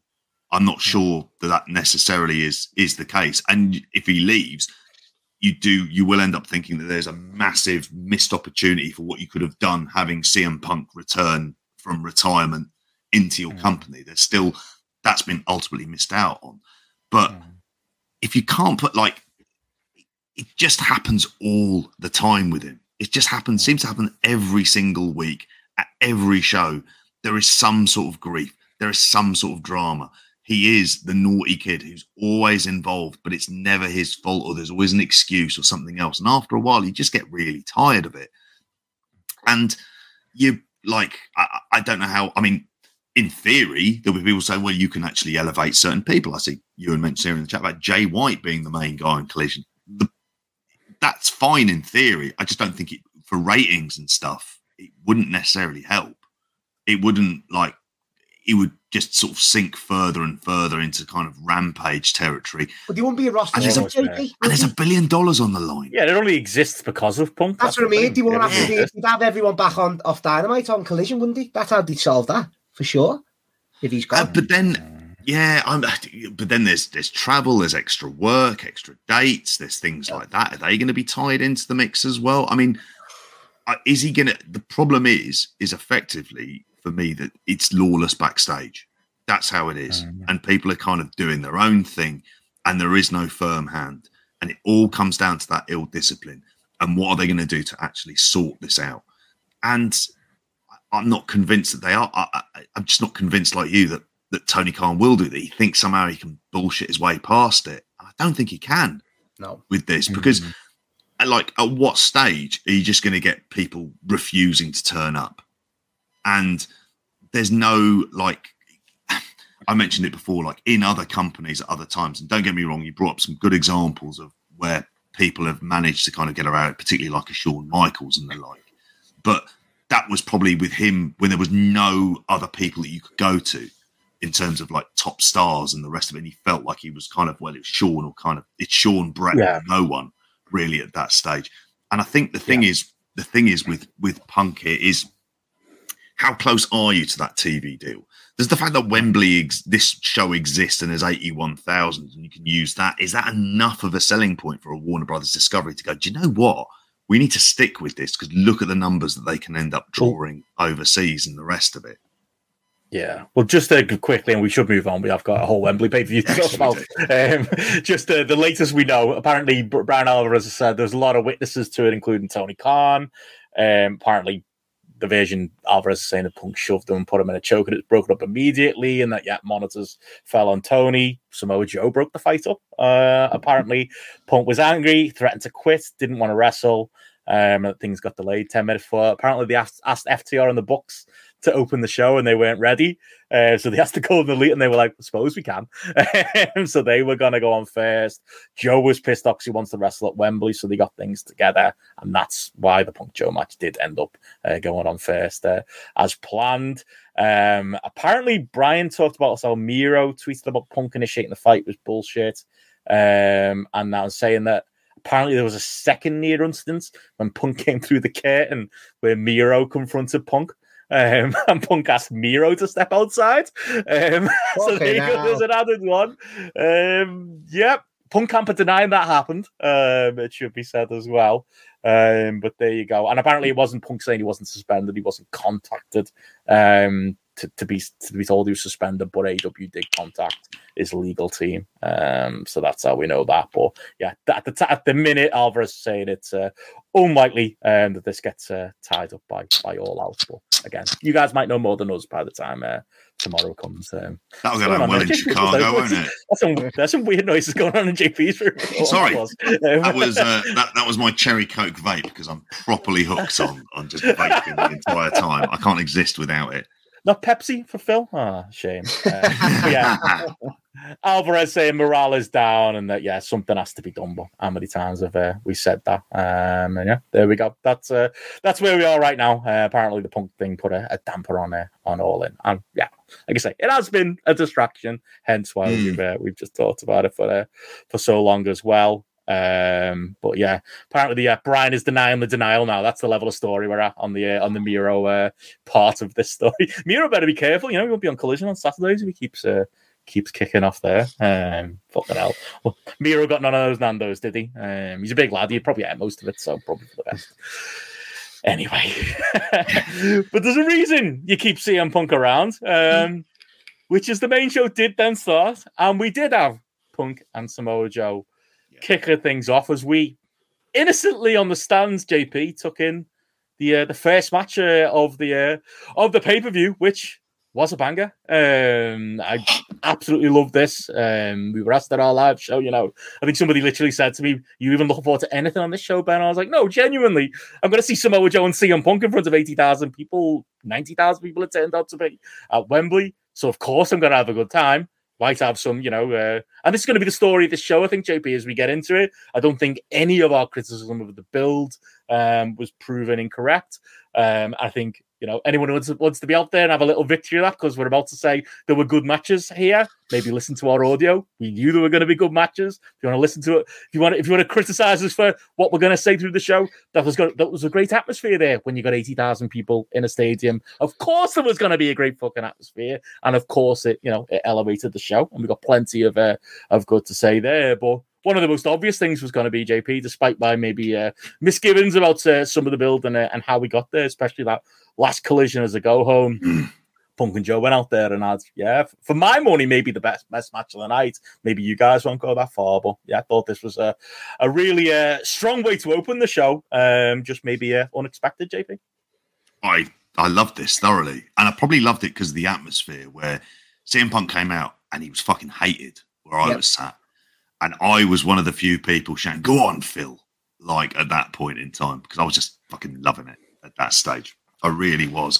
But I thought this was because what was it? It was 15 minutes, something on just a little under it as well, and it was like it. It was the again. Joe looked great. Like he came out to an absolutely like monster pop, like mm. as well. Like he felt like he was being treated like a really big star, and he felt like said it. that. People didn't realize that going in. Like he was the face of because this is a that's the thing about this show. There's eighty thousand pretty hardcore wrestling fans in there. He was the face of Ring of Honor at its peak. He was all over the wrestling channel at its peak. I'm sure not all eighty thousand people watching the wrestling channel, but a little, little pocket definitely were. And he was when TNA was good, and they were coming yeah. here and they were filling arenas themselves. He was one of the main guys. I think people didn't quite grasp that when you saw his face and name all over the, the posters leading to into this event. He's a gigantic name here, and he was treated as such. JP.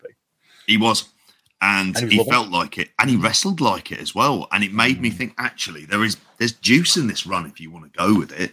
If you're looking for mm. someone else to plug into like kind of top line programs, I wouldn't be averse to Samoa Joe in there because he's kind of proven that you deliver the proper stage, you put him in there against a big name opponent, and he can turn up and he can do mm. it. And it and it's been I've been more inspired watching Joe over the last like since Collision started, frankly.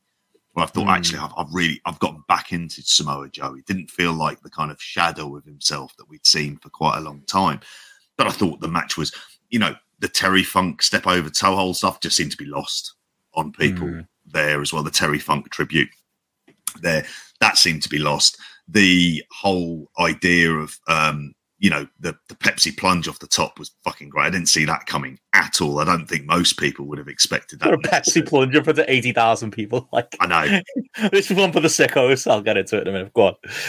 But it was that I thoroughly, thoroughly enjoyed it because it was, it, it was just a good, like, kind of stiff felt like two lads who knew each other, go out there, like laying into each other as well. I mean, the spot where he sort of swung him into the commentary table as well looked like it fucking oh, amazing, amazing. amazing. Oh, that was cracking on there, uh, uh, there as well. And like I said, I think the crowd being so hyped for this, and this is going to be like again the common theme of matches. I think on their own on a standard AEW pay per view in front of say ten thousand in the states, we're not going to think of them this way. But you got a crowd like this who are going to be up for everything. It just elevated it, and I didn't think Joe lost anything from it in the mix. If anything, I think Joe gained like from this in terms of like what his AEW run could end up being as a result, particularly if if Punk's not going to be around for a few weeks. I think there's, you know, I'll, I'll reiterate yeah. that point. But yeah, I I'm with you. I really enjoyed this. I'll probably go match rating wise, probably go. I'm going to say four stars because mm. I think it, you know, it didn't probably have that kind of epic nature to it as much as anything, but it was definitely one of my matches of the weekend. Yeah, what did you think, Matt? I know you're uh, anti uh, anti Joe in general. No, you, you know, know what? Seriously, like it was two veterans who knew what they were doing, and I loved it. I, honestly, I think they put it on at the beginning as well. The first match helped everyone. Joe, in the reaction, like everyone said, was having the time of his life. We were saying that watching it. He was having such a great time. He was smirking all the way through the match. Obviously, with what happened, we didn't know backstage as well. But these two went in there, and like I said, two veterans. You know, that spot with the commentary table, bit of juice uh, for the occasion as well from Phil. Mm. You're saying the, the, Terry Funk stuff got lost. The Terry Bollea stuff didn't get lost, JP, because oh, that no. when he hit the two Cena um, shoulder tackles and the spinning slam, and I went for the five knuckle, but then done the Hogan thing. the place was hating him. The pocket behind me. Where there was a couple of CM Punk, but he was getting fucking booed to hell. And it was one of them for me with Punk. I always like with have a go with you, Benno, back and forth about him, and as I know you're a fan. But when his music hit, just that realization that I hadn't seen him in over a decade live, obviously since the WWE like uh, shows. And I was going ballistic, Benno, when I heard Cult of Personality. I was going wild films entrance, stuff like that. Really enjoyed this. And as you're going to go into for uh, you and Jamesy and the likes, you've got to finish your story with that Pepsi plunge off the top of it was one I, I'd have to take selfishly because I think, you know, if I'm being honest with all our criticism of the build, like, yeah, you we, and you know, I think we shocked some people like calling a spade with a spade with it. It was an odd match to book for your biggest show ever, especially considering they just done it on TV, especially considering, you know, Joe's, you know, slot in, in AEW obviously, you know, massively over with the UK fans and a, and a segment of the audience, but it was just a, an odd one to do. Was that the punk match we all kind of expected going in? But I think as the show got closer, especially the day of, it was like, you know what though? Like, I'm just going to be selfish and I'm just going to enjoy it because it's for me this match. And it was, it absolutely was. Like, mm everything about it. You say get Joe out there, even like getting an Olay chance going, like like again, like it was 2004, 2005 Ring of Honor, or even the Coventry Sky, Sky Dome, where they had a much va- worse version of uh, of this match, the the forgotten original Joe Punk four, and that I was uh, also uh, also live up. But yeah, all of those callbacks, like the great spot, you know, the, with uh, Joe trying to walk out the way of the dive and Punk catching with a Rana, only to get the uh, the walk away from the dive when he uh, when he did the uh, the springboard to the outside. All of that stuff was great. Joe's aggression was great, like you say, into that that table spot, which was massively memorable. The blood on Punk and just how much Punk was living her up and loving it. Like you and here with the booze in the stadium, aggressive or playing along bit of both. I was I was a little bit shocked with how prevalent the booze were when he came out. It's kind yeah. of like he's such a big star. I kind of thought it'd be a bit more split than it was. I would say it was more 70-30 than it was, yeah. you know, any any, any lesser than uh, than that. Obviously, I was part of the 30 cheering on for uh, for Punk as well, but he's a this is this is what we're gonna lose if he goes. Like yeah. he's a pig in shit when he gets these heel reactions, and there's people out there who don't think that's what he's going for or think it's like Cena, which is why he's doing those Cena spots. But this is what he's going for. And presumably the, the long term plan is for him to eventually fucking turn heel.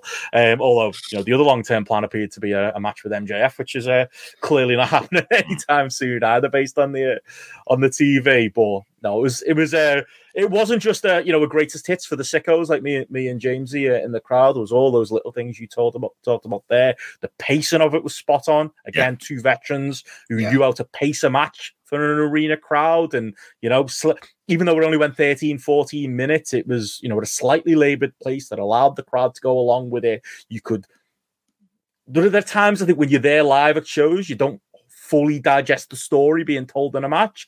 They made it for a big stadium crowd, very clear what the story was. As you know, mm. Punk was getting laid out by Joe, and then he managed to managed to come back and he was just the, the, only knock on the match would probably be the Hogan spot that you mentioned there, Matty. Yeah. I didn't love when Joe did the full Hulk up. I was like, hang on, what, what are we doing now? We're doing tributes to Terry. Like, what are we doing? Like, that was too much. Felt like they came up with that on the fly in the match. I was like, ah, yeah, oh, maybe don't do that.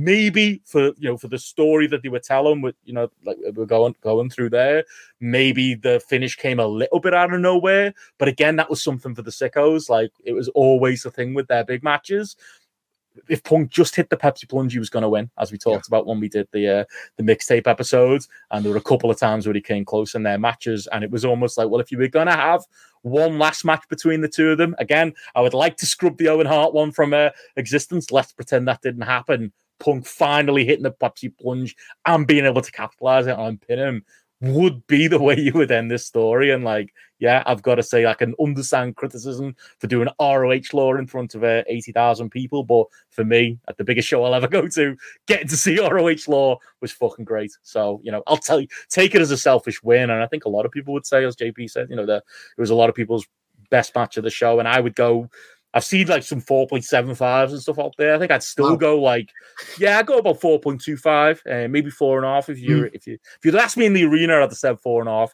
Watching yeah. it back on tape, I was like, well, maybe I got a little bit obviously swept them to it. Maybe I shouldn't have watched it back on tape. Maybe I went to to 4.25, maybe just because of the uh, the brevity of it, and maybe that Joe the the Joe Hulk up spot was the uh, the only negative I could say. But all in all, it's just fucking great. It was it was a little bit odd to see it as an opener. I kind of did did think like people were still kind of still arriving at that point because it's you've got to get so many people from the stadium. You would have thought this would be a match you would hold off for, you know, when it gets to nighttime and it's later. Um, but I think maybe the decision was paid off and it wouldn't be car placement I would do. Um, and obviously it caused a bit of the backstage drama. But I think as far if you want to talk about a card goes, it was a great way to start and it kind of showed the uh, the rest of the card there how these things are done. Yeah, absolutely. And I think this is, uh, I mean, and if it's the last time we see, well, we got our fun, and Chicago has to miss out. Again, mm. to quote Jack Perry, "Cry me a river." that will be the uh, the outro song nailed on. Um, Not hardcore country. And now, now I've read about that. Now I'm back to. I just want him to come back. I don't care. You know what? Fire Miro as well. Not asked. You know, just keep, keep Phil around. Like, the true colours are coming out now, Ben. Well, in like anyone who tries to fight with yeah. him, sack them instead. I like you know, that. I like it. I'm trying to be a balanced podcaster here, Matt, and not be like one of those uh, those weirdo elite fans. But he's he, he's always he's worthy of the praise because he is one of the best wrestlers that ever existed. But he's also worthy of the criticism he gets. That's yeah. You know, as reasonable adults, we've got to land on CM Phil. But yeah, from there, as they cleaned up things backstage, and, uh, and Miro and Punk uh, were offering there, one outside on the street, like a couple of lads in a in a pub in Preston on a Friday night. Uh, we then went to the uh, the second match um, on the show, um, which was the uh, the Golden Elite um, against Bullet Club Gold. Um, first up, and I think it's a it's a positive of, of the entire night, JP. The entrances, um, I think they mm you talk about WrestleMania feel. They nailed the WrestleMania feel with a, a lot of these entrances, and yeah. they gave you the, the, one for you, Matty. A lot of the wrestlers had their WrestleMania gear on. Oh yeah, I was loving that. Everyone was, was dressed to the nines for anything yeah. for this. Like Bullet Club Gold looked amazing. I watched that entrance back on yeah. tape because I love. We haven't mentioned it. The tunnel. I love that video. Oh, yeah, I love it. Yeah.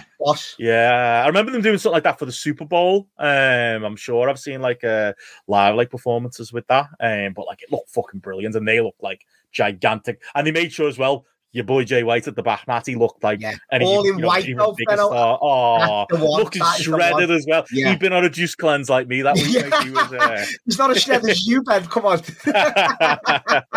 he was looking great though, wasn't he? Oh. So that, that, that was brilliant. I love the guns with them as well. I think it's a, yeah. a stable. Uh, yeah, it's a good act, isn't might, it? What I've seen, you might never put together, but it's a great act. It yeah, really it is. is. Maybe when Jay gets a bit more serious, he gets towards the top of the card.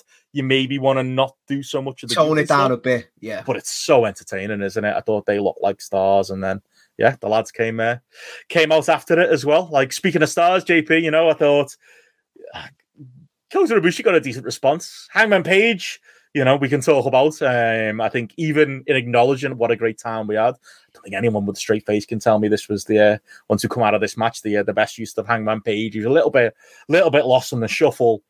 But I think the biggest thing you could say about these entrances, JP, was Kenny Omega when he came out. Like probably the number, if it wasn't the number one pop of the night, the two or three of the night. Like if you you were in no doubt going into this match that this was, you know, possibly the biggest star in AEW, and he looked just yeah like a million bucks coming out. And yeah, I don't know if we really want to get into the argument together whether this should be a singles match, but maybe you can make that argument when you see you know how much he means to this fan base. Um, did see the only negative to say on the merch because again they did pretty much nail the merch. A lot of people saying they wearing any uh, solo Kenny Omega t-shirt. You were, uh, it was Golden Elite or uh, Elite or nothing. Um, but yeah, he was treated like a, a megastar here on there on this stage. JP. Oh, people went fucking batshit around mm. me when he came out uh, mm. as well. I mean, dwarfed everyone else in the match. He did absolutely right, including Hangman Page. Yeah, yeah, he felt like like people were were buzzing to see him.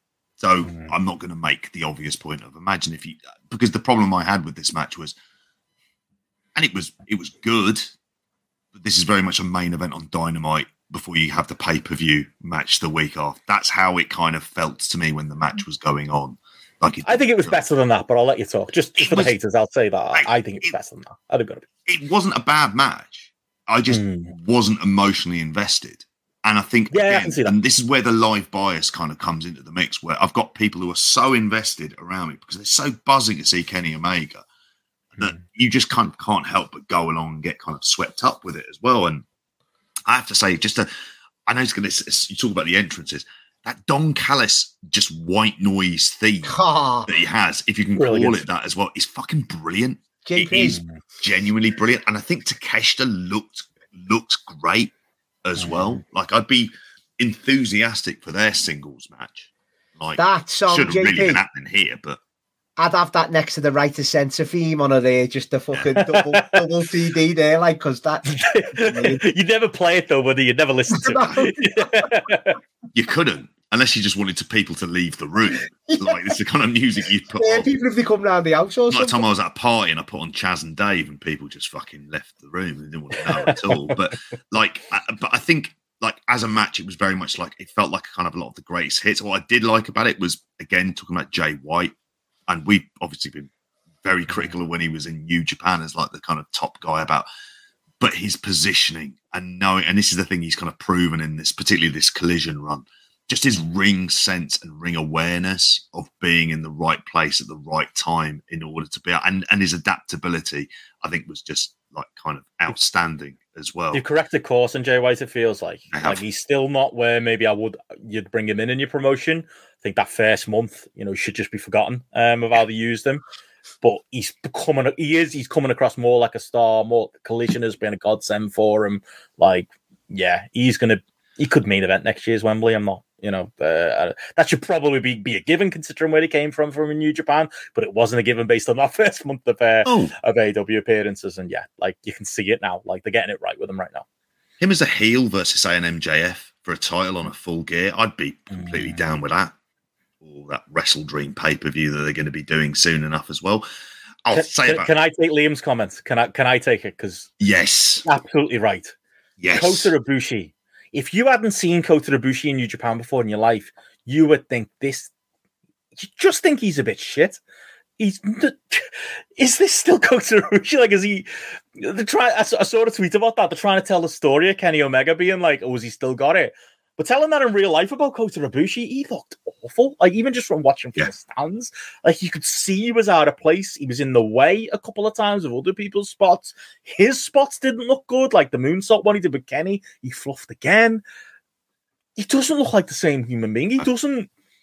I, I controversial. I wasn't worthy of the spot. Like I, I think your law merchants will tell you there was a load of story going on here. They didn't tell you of it. I, I heard there were going to be like, you know, looks between the two, between Hangman Page, and he was going to stand and look conflicted between Kenny and Ibushi, and ooh, we were all going to take in the story. They didn't do any of that. It didn't happen on screen. It happened in your fucking head and in your Tumblr blog. Like it wasn't there. And yes, you can justify Kota Ibushi being there if that's the law story you're telling.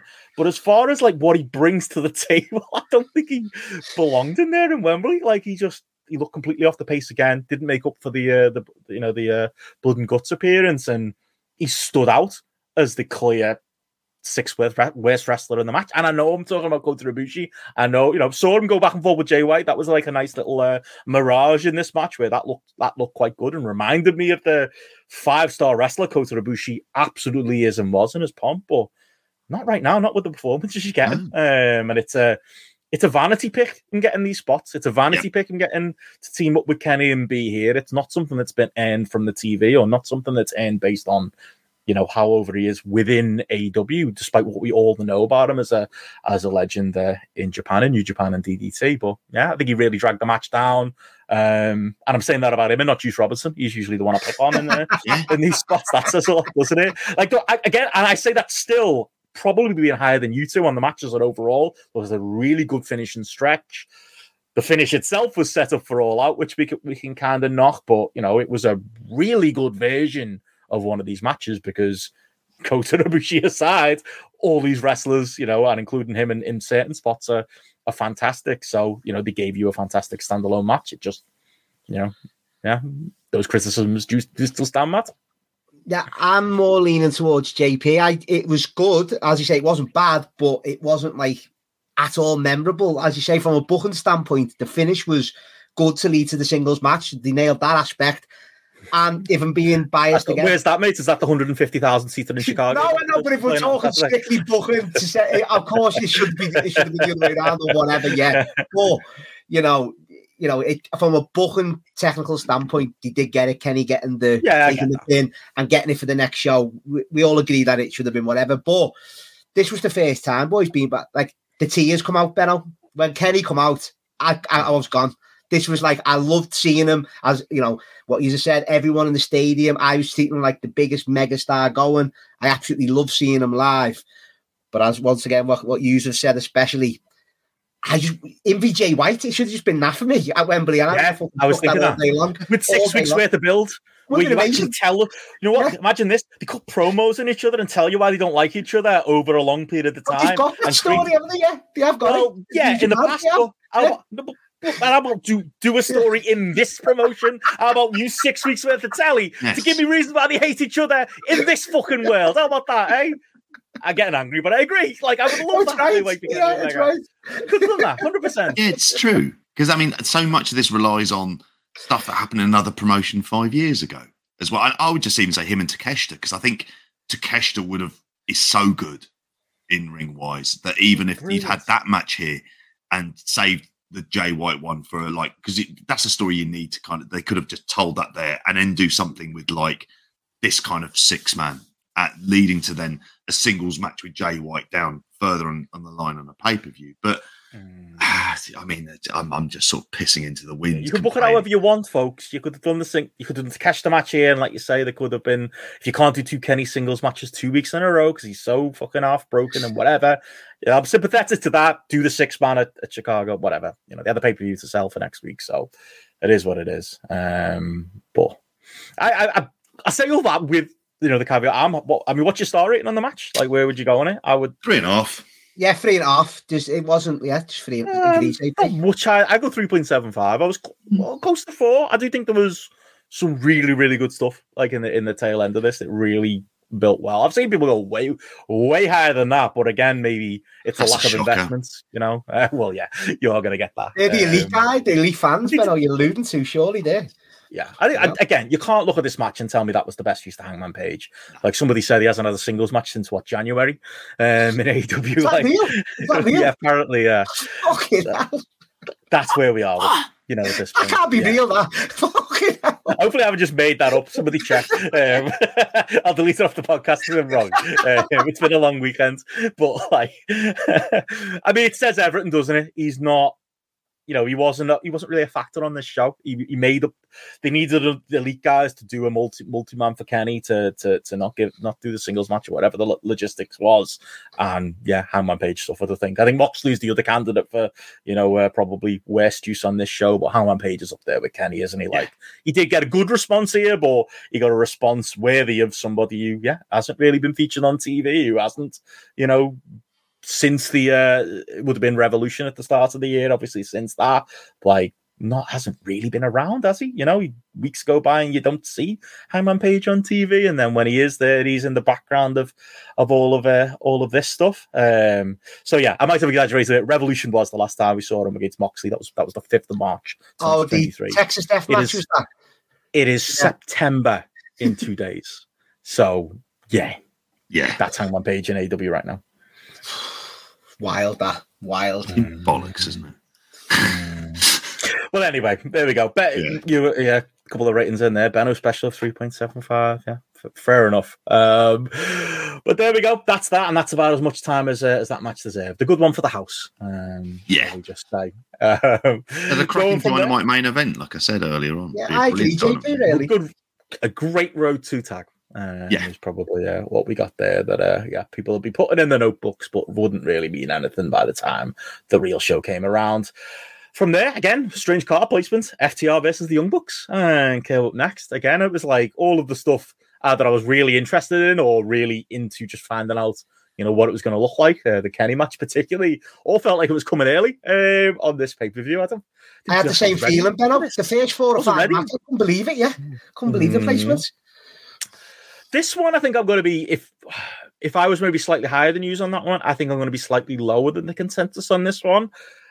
I didn't want to give an opinion on it to be honest. People were asking me about it, and it was like it felt like one of those matches where I was like, "Am I just wrong?" You know, sat where I was sat in the stadium, it didn't fully grab me. There were it was obvious what they were doing. Um, saying that wasn't that obvious based on the entrances. What the fuck were the Bucks doing with that?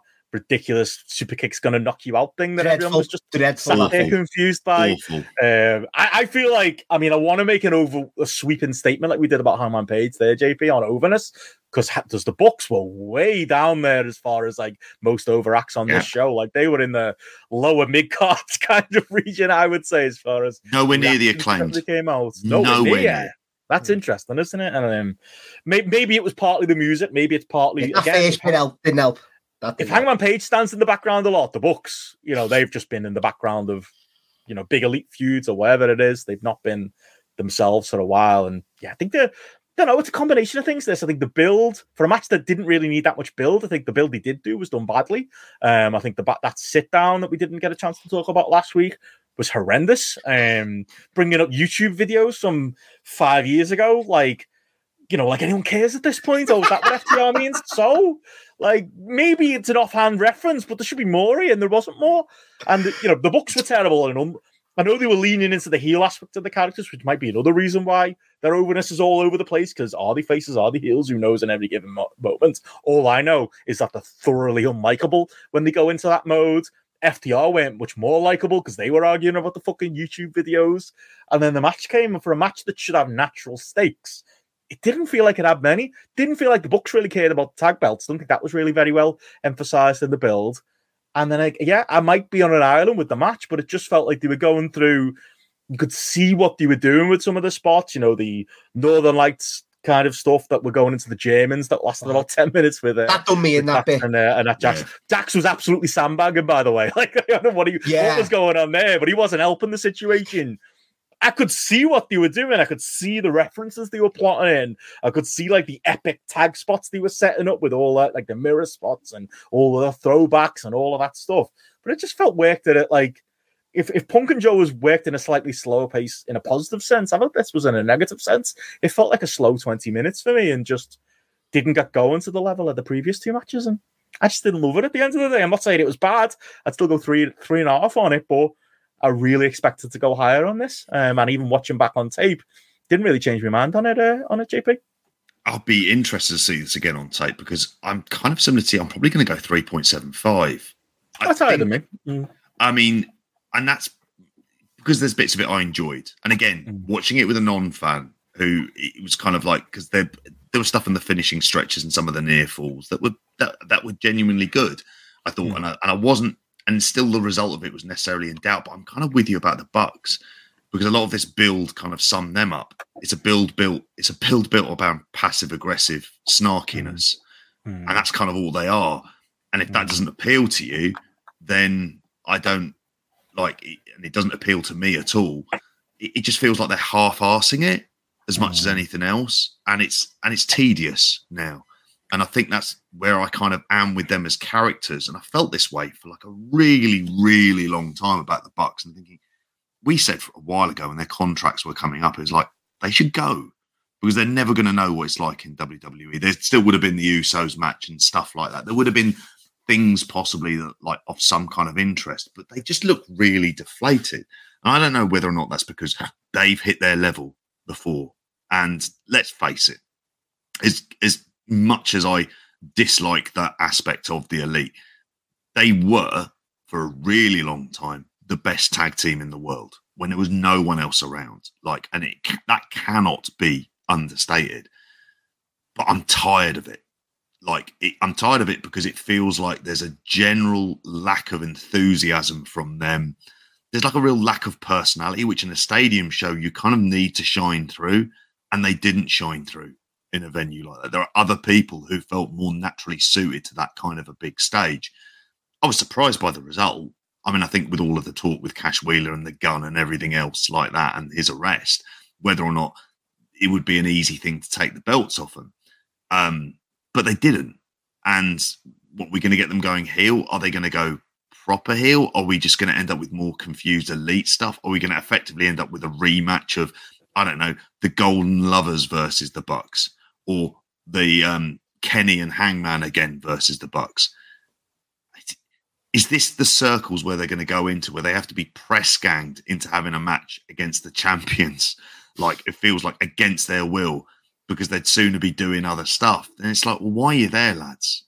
And that's kind of how i felt. Like i i enjoyed like the other two matches that they had much more than this and it probably didn't help as well that their streamers went onto the big screens and they were a fucking distraction. And in like the well, girders, JP got all stuck. And on the girders. And it just was there. And I just thought, well, that must be really pissing some people off for that. yeah, it, it was afterwards, I just sort of felt like I had more questions and answers, and not in a good way either. Not, oh, where's this story going next? I just thought Bucks didn't shake their hands right, yeah, well, whatever, why, what's the reason for this? Like, this feels like it's a heel turn, possibly for the sake of a heel turn, which is a su- suggestion that as a company, they don't know really what to do with them. But I don't think they know what to do with them at that point.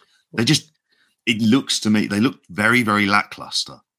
That's what I would say. And FTR, and we've seen FTR have enough good matches on Collision, I think, for them not to be tarred with the same brush seen him have enough in doing enough enjoyable work, but like another match between them on here, it, it didn't feel like a matchup between the two best tag teams in the 2010s going into the 2020s. It didn't feel like that. Instead, it was it was a match where two people had a gun against their head in order to come out. Pardon the pun. And I don't think it was Cash Wheeler who put the gun against their heads either in order to have it. But yeah, so I, I go 3.75 because they are good wrestlers, and as we've said a lot, they're good wrestlers who are capable of having good wrestling matches. But yeah, as Andy says here in the chat, that trio shite has hurt them, and it, it has hurt them loads, and it's made them. It feels like it's just quite lazy, self-referential stuff from them. And but JP, you're saying you're sick of it, but there's another three or four years worth coming, isn't it? Obviously, with them signing up, as you say. So, what what are they going to do? Like as you say there. But I thought, to be honest, I was I was leaning towards four here because I did think that last 10 minutes, uh, boys, where it got me. Like the, the shatter machine when um, mm. Jackson kicked out, and then when and, and some good falls, yeah. yeah, they were really, really good. Like, and the fans bit on them as well. They were really well done. So that proper wrote me in completely. But that that Northern Lights and German, like 80 minute spot in the middle, literally killed me. No, I would turn to the lads and was going, What the fuck are they doing here? it was just so convoluted. and actually, the sandbagging didn't help, like, but wow, yeah. But I did. I thought it turned out a good match. And Obviously, you're not interested, JP, in the uh, the turning down the shake of the hands, but what will that lead to? And that's coming up. What? It'll lead to some Mate, it'll lead to some snarky BTE skits that none of us will ever watch. But like we will probably say at the end, and sorry, Ben, I was more you're going to ask us at the end is like, we all had a great time and all that, but are we interested in seeing what happens on TV for most of this stuff coming out of the pay per view? It, it, it's a strange one. Like, did you care who won? Did anyone really? Did, did, did no, they, I thought the FTR would win, to be honest, but yeah, it wasn't like a mm. big like, oh, yeah, it wasn't like that for me at all. I, I, I feel like a dream match there either.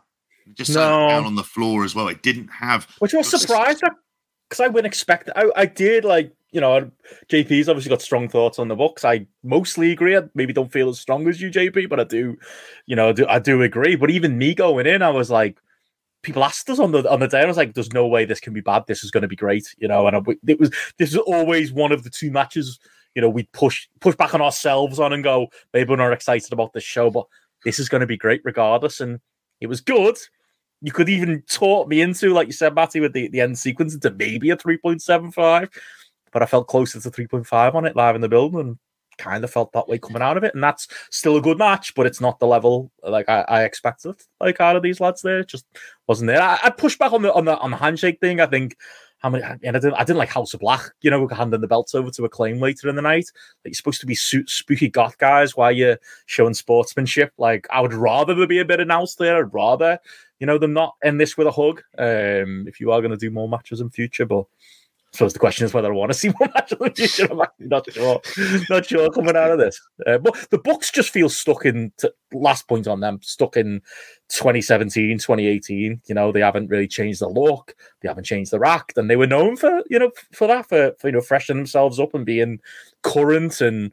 That's why they, you know, they galvanized things to create all in, in, in 2018 they kind of just been in stasis since then, haven't they? Um, and they're in desperate need of a fresh coat of paint. But as you said, Matty, we're probably going to get four more years of them now without that, that fresh coat of paint. Coat of paint. Yeah. Um, but again, I think most people seem to enjoy it more to the level of you're, you're saying, Matty, and Will did as well. And I think for a lot of people, this was the second or best match of the weekend. And um, people love the, you know, the, the, the referential spot. You in there saying you go four and a half on it. Um, so you know, I'm not 100 percent sure that's representative. I think you're maybe maybe closer, Matt, to the uh, the overall consensus.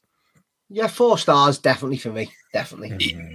It, and then Will mentions here about hoping for FTR Aussie Open.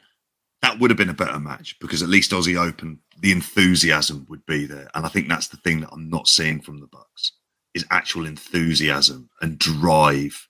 It feels like they feel like they've made it and they they get good money and they're comfortable with that but that doesn't make for good doesn't make for entertaining wrestling and if they could just get their fingers out of their asses and yeah. just like grind. well if this doesn't do it i don't know what will But that tag division i genuinely don't but we'll we'll we'll, we'll move on um, to, to other stuff uh, going on the show to a match that i actually did end up and i've seen again i think i'm the other end of like consensus on this um, the stadium stampede match i've i I think I almost like this more at home than I did watching it on tape but I still enjoyed it on tape as well. Um, it wasn't. Let's let's well be clear. It wasn't Stadium Stampede. It wasn't even Anarchy in the Arena, really, was it? I think soon as uh, the Blackpool Combat Club made their entrances with the uh, this was another Mania uh, entrance, uh, Matty, with the uh, the match yeah. in uh, Morrissey jackets. They were looking. Uh, they were looking. The sunglasses. Sunglasses. Yeah. yeah. I think I might have called Santana and Ortiz even making some eye contact, so that was nice as well. You know, um, Mike Santana.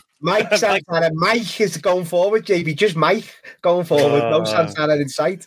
He's a unit now, isn't he? Oh, I yeah. yeah. Oh, I vibes of uh, offset and Quavo there, but I won't go over that again. But like they, uh, they clearly are not. If you just follow their Instagram or Twitter, they're not even like, like Santana won't retweet a tweet that says the word Ortiz in it. That's that's the level of uh, where they are right now. But I thought they were good additions to the match. Um, we got a chance mm. to talk about that. Um, thought they were very good. Nick, best friends, got an amazing reaction. Um, you know, you, you had to have Orange Cassidy featured there somewhere on this card. I was so happy to see uh, Eddie Kingston get the reaction he got in this match. Like, you know, kind of showed again the the counterpoint will be well, Moxley and Kingston probably should have had their match here. You know, if you'd have been able to time things properly, maybe the G1 got in the way. Maybe that's not a, a valid excuse. Who knows? But uh, I did think uh, it was uh, lovely to see Eddie Kingston get such a loud reaction from 80,000 people. Also, Pentagon was in the match. Um, but yeah, Fun Had is time to word. get changed, fun. mate, didn't he? what, what was that all about? That, that, And that climb the wrong way our up the It is not shit. going on? About That is not law they have- That is not law they have built up. Uh, that he that he has this alternate character in red, that, or at least law that anyone actually cares about. Um, Is he meant to be more like Arthur or supernatural or something when he's all in red? No, he wears red, mate. Is that also He this? wears red. Yeah, he wears red. basically. And uh, Abrahantes gets his Dracula cape on, and there you go. You're uh, you're set up. Um, but yeah, I love the Sue spot. I fear I was slow on the uptake on the Sue spot. I didn't realize. Like I was like, "What? Why's Oh, the car like coming hurtling into the venue?" I, was, I got a little bit worried, to be honest. I was like, Really? "What's going on?" Yeah. we had we were And then- chanting for Sue when it was. We When, I, knew, when, like, when I heard that, everyone else got onto it before me. I was like, oh, I'm a fucking idiot now. I get what that is. Because I'd we had actually seen outside the Wrestler Hotel Trenton Sue going for a walk, and she was uh, she was doing like the mum thing. She was marveling about how lovely everything was. I was like, just walk a little bit further down that road, love, and get to Brent. You'll see how uh, how lovely it really is. But uh, that was uh, that was a fun spot as well. Um, maybe I shouldn't be saying fun match, JP, about a match with Eddie Kingston and uh, and Moxley in it, but you know, this is why I think a battle royal would have been good on this show. You know, people got to pop for a lot of different entrances. This is the positives of doing multi-mans. People got to see a lot of the characters that they like, and there were some fun, memorable spots in there. But you know, maybe a popcorn match compared to what you could have got with a bit of substance with a with a Moxley on a show this big. But you know, watching it back, I, I enjoyed it, and probably more than the tag match. it it did feel I enjoyed it, and again enjoyed it probably because I was watching it there with a non-fan who's like, "What the fuck? This is crazy," and you kind of get into it in that way. I mean, it's just I was spending a lot of time watching this on the TV because I mean, while they were in the ring, it was people were stood up and trying to walk around everywhere from where they were brawling, but they were brawling on the other side to where I was. I was hoping they'd come out near us because we'd be able to mm. fucking rush over there and hopefully the security will be able to sit us all down again afterwards and just be able to stand up like it's your call. But it was fun for what it was, and it probably was a just it was needed something like this at this stage. Mm. Now, don't get me wrong, they kind of overdid the this was like the first of three matches which basically had no rules set to it uh Mm. on here. But it was it was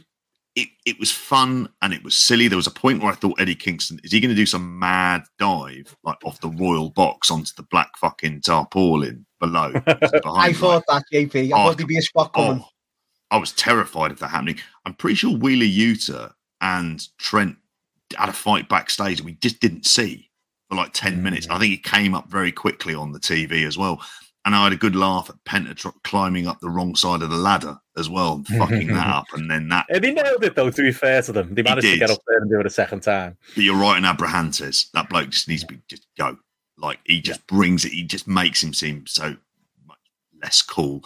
And, you know, Moxley, they, were- you had the spot there with the skewers and everything Mm. else, and that did look like I love of, that. yeah, like Just for the fact when it exploded, you had the like three or four still stuck in his head. It made for a better visual, JP. You couldn't have went any better. Yeah. like if you, if you like obviously done it again. It went. Oh, I fucking love this match, boys. I, I'm honestly I did thinking could be match of the night for me. Like I thought it was unbelievable. Some of like I'm not I'm no best friends guy like yourself, Benno.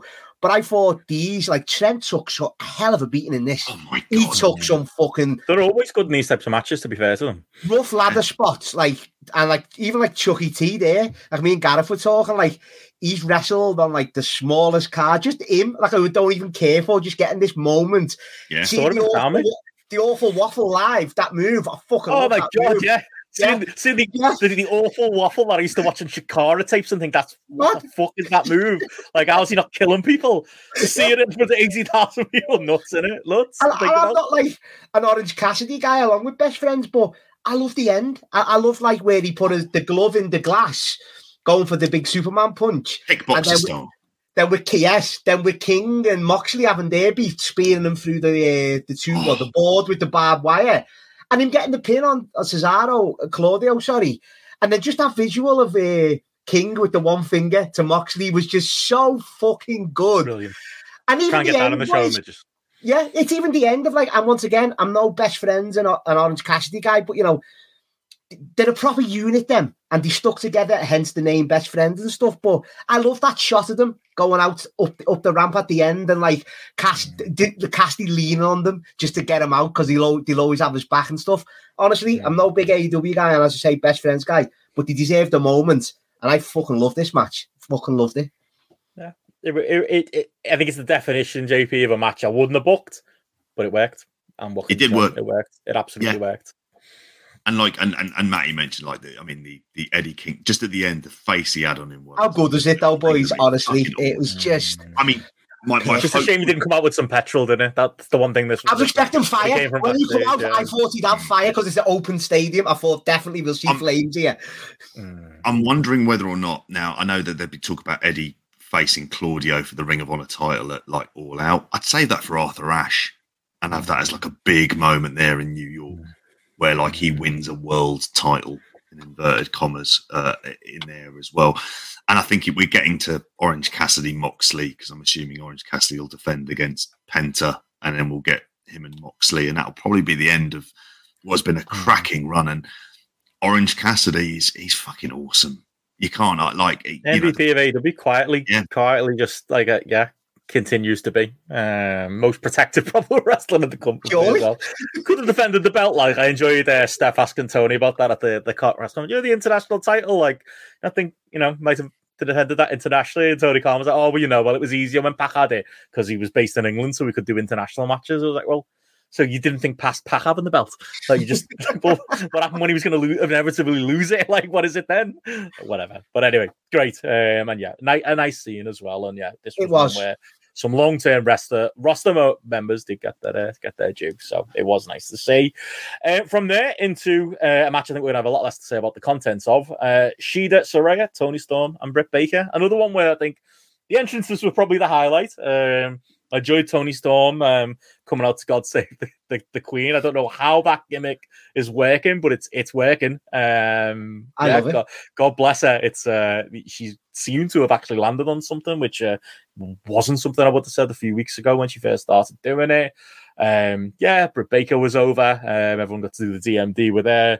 Shida, you know, was, was fine out there as well. And I think the big entrance was uh, Saraya with, uh, you know, the uh, the family behind the JP. I had, a, I had a good laugh at that. I mean, obviously there are very, uh, you know, it's a it, it, it's a problematic booking, and you could say that about many of the people who were uh, who were stood behind her. Um, but you have got to laugh at the fucking yeah, the knights are always gonna they're, they're always gonna land on the fucking feet, aren't they? And I did. Yeah yeah, when I saw when I saw fucking Ricky Knight Senior and uh, Saraya Senior as well coming out behind her, and uh, all the it felt like all the brothers, cousins, and uncles, but really it was uh, it was Roy and Zak, wasn't it? It was Ricky Knight Jr. and the other one um, that uh, that no one uh, remembers the name of. Um, good to see Ricky Knight Jr. on the uh, on the I... big stage, and yeah, they uh, they were given an in shaping. and it felt like they took a mile. They got the big entrance. Oh yeah, they, they ran in at the end as well, but it felt like that was not planned whatsoever. Like half of them were in the ring, half of them weren't. Ricky was the good one. Ricky stayed outside. Like we were, we went told we were allowed to get in the ring here. I'm just going to stay here.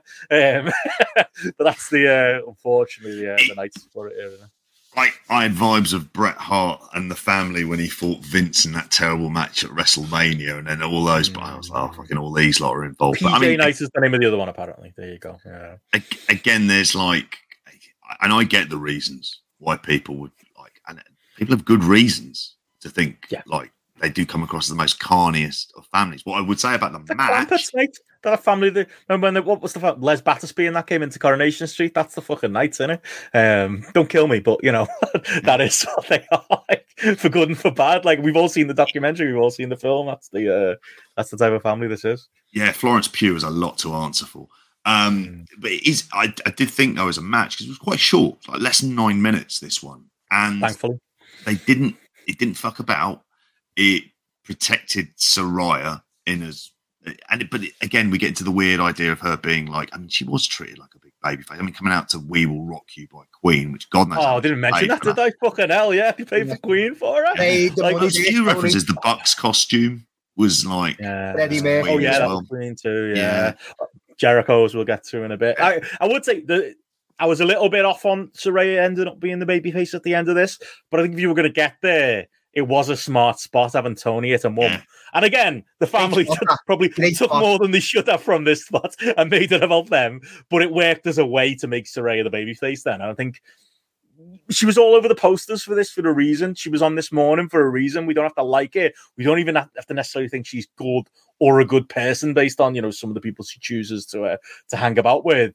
But she is over and she is seen as a star and i think mm. people wanted to cheer her and they got to cheer her and it was a way to get there so i, I I'm probably less charitable on the like the contents of the match, but I thought that element of it and her winning, I had no problem with at the end of the day. I,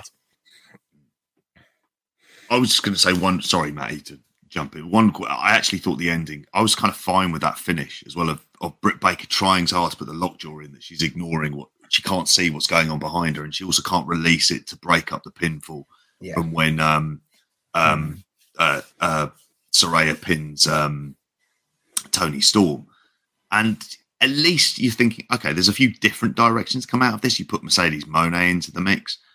Mm. Like I thought we might get Jade Cargill appear mm. some stage, but you know we didn't get that. It's it's just that I suppose did you need to put the belt on on Hikaru Shida in the first place? Would it have been more fun just leaving on Toni Storm as champion? Yeah, weird. That I suppose it's justified her being in the match, but I'm probably giving them more credit for thinking this through than they deserve. Really, yeah. that is the issue. Mm. Guarantee they didn't yeah. think it through. You know what? worst match on the show, though, Matt. Two point two five stars. I think it probably, but I, there was a few good bits in there, like that spot when Paige had the submission and Britt Baker gave Toni Storm that stomp.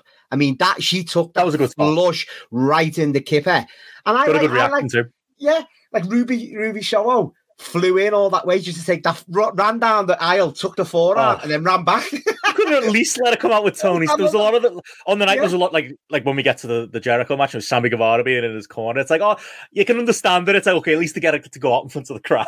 Yeah. like she was worse than Nick Wayne in and out. It was just yeah. like bye. See ya. It was weird, but I did like some of the like the funny stuff where, and I I did I did have a good time with it when she hit today his mum who took a great bump off the forearm, mm. like just the, the, stuff with that, like and the comedy stuff where they were both trying to pin uh, Britt Baker early on. Thought some of the little stuff was well done. So, mm. um, you know, it was what it was, and it was a short match, as you say. But I didn't think it was that offensive, to be mm. honest. And yeah, but I, once again, it's another thing I'm going to say: is it all like hodgepodge for the night where you give Saraya the belt and she lose it soon? Because it was just that moment, and then the outcast have you have you fucked them off, or are they gonna like quickly make up and just just as a vacuum for one night? You know what I mean? So who knows going forward with that one? But yeah, it was okay.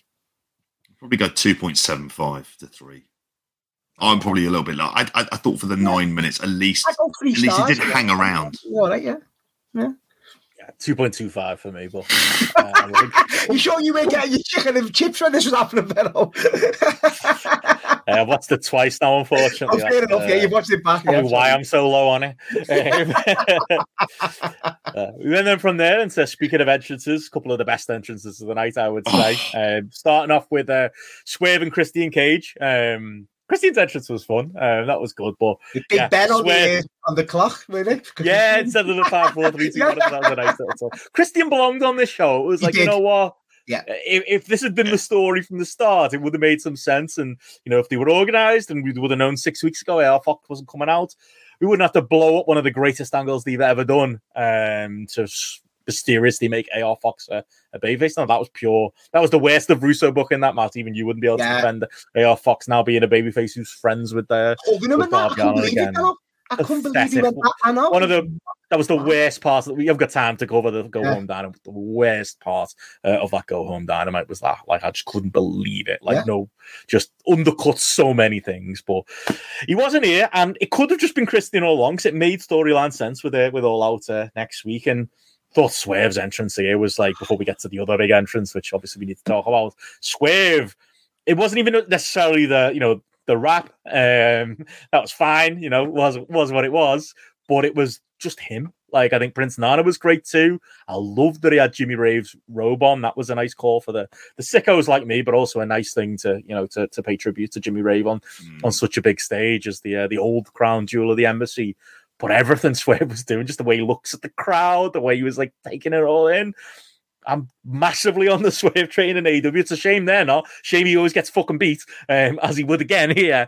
But he's fucking just a star. And even I'll even forgive the you know, the Who's House thing. I know it's a bit babyface, but like eighty thousand people went for that. I think I'd seen Robert say on Twitter in the lead into this, like, don't underestimate that Swerve will be a star in Wembley because he put the legwork in. He you know, no, I know it's not the full 80,000 people, but he was over here doing indies at times, even when it wasn't fashionable. He was in Ireland a lot Like he's a name over here. You love him as well, Matt. You loved him before Yeah. he went to, to WWE. And yeah, all that paid off, and it was a great thing to see to see him be this over. And yeah, like that lad's a star. He is. Carries himself so well. Let's just hope he gets pushed up the card and do something of value with him, Ben. And this was a good spot, but yeah, It was, no, it was, but like as you say, I know he didn't get pinned and he got obviously got put in the coffin and, and protect in that Mm. sense. But he should be just used a lot more. He is so fucking good as well. I know some people are a bit down on his convoluted style in there as well, but I fucking love him. I just think he should be pushed. And yet, this, you know, that entrance was we were all having a great time in our section. Like we were all going for it so mm. much. DJ Whoo Kid, I d- does he always like come on? That he's a name from my past, like that I used to love with all the mixtapes Yeah. and stuff. Used to love all that, so I was I was bang for it. Him and Nana dancing as well. Like, and this is the point I stood up in the show. Like, I'd gone and stood up behind where one of the crane cams was, like, so I could just sort of stand there and and and watch it. So I had a lot more fun watching it. Yeah, me main man Liam knows who, who Kid was a legend. He was a legend at that uh, game. Sting's entrance though. Oh. Fucking hell. Oh man, like if you're gonna me pay for anything, Yeah, I lost me seek mind. and destroy. Like we all remember that when he used it in the in WCW. This was proper goosebumps, Matt. Like this Yeah. was like. Like I say, I was up in the gods, kind of just looking down, and you can just see all of like the phones out. It's gone dark at this point as well. Which, yeah, Yes. you couldn't put Sting and Darby earlier in the night. They no had to chance. Yeah. It's like Undertaker back in the day, and it they Yeah. had to be here, and they came out and just like, oh, we had the little um, what you call it, the uh, the intro, that the Jack the Ripper thing. The I was uh, hilarious. Sting in the top Lots of hat. thoughts and then about talking English. I love that. I love it. The bits on it, I really- loved it. Does he really want to be replicating Jack the Ripper? I know it's He's Yankee, got isn't out- it? Like you know, What happens if they run Elland Road? Is he going to turn up with a big beard, wearing a wedding suit, and being a trucker on the side as Peter Stingcliffe? Like, uh, like, um, that was, that was when my mind, my mind immediately went to Peter which says more about me, I think, than anything else. but like when Seek Destroy hit, like you said, Matt, just chills, just chills. Like this was a.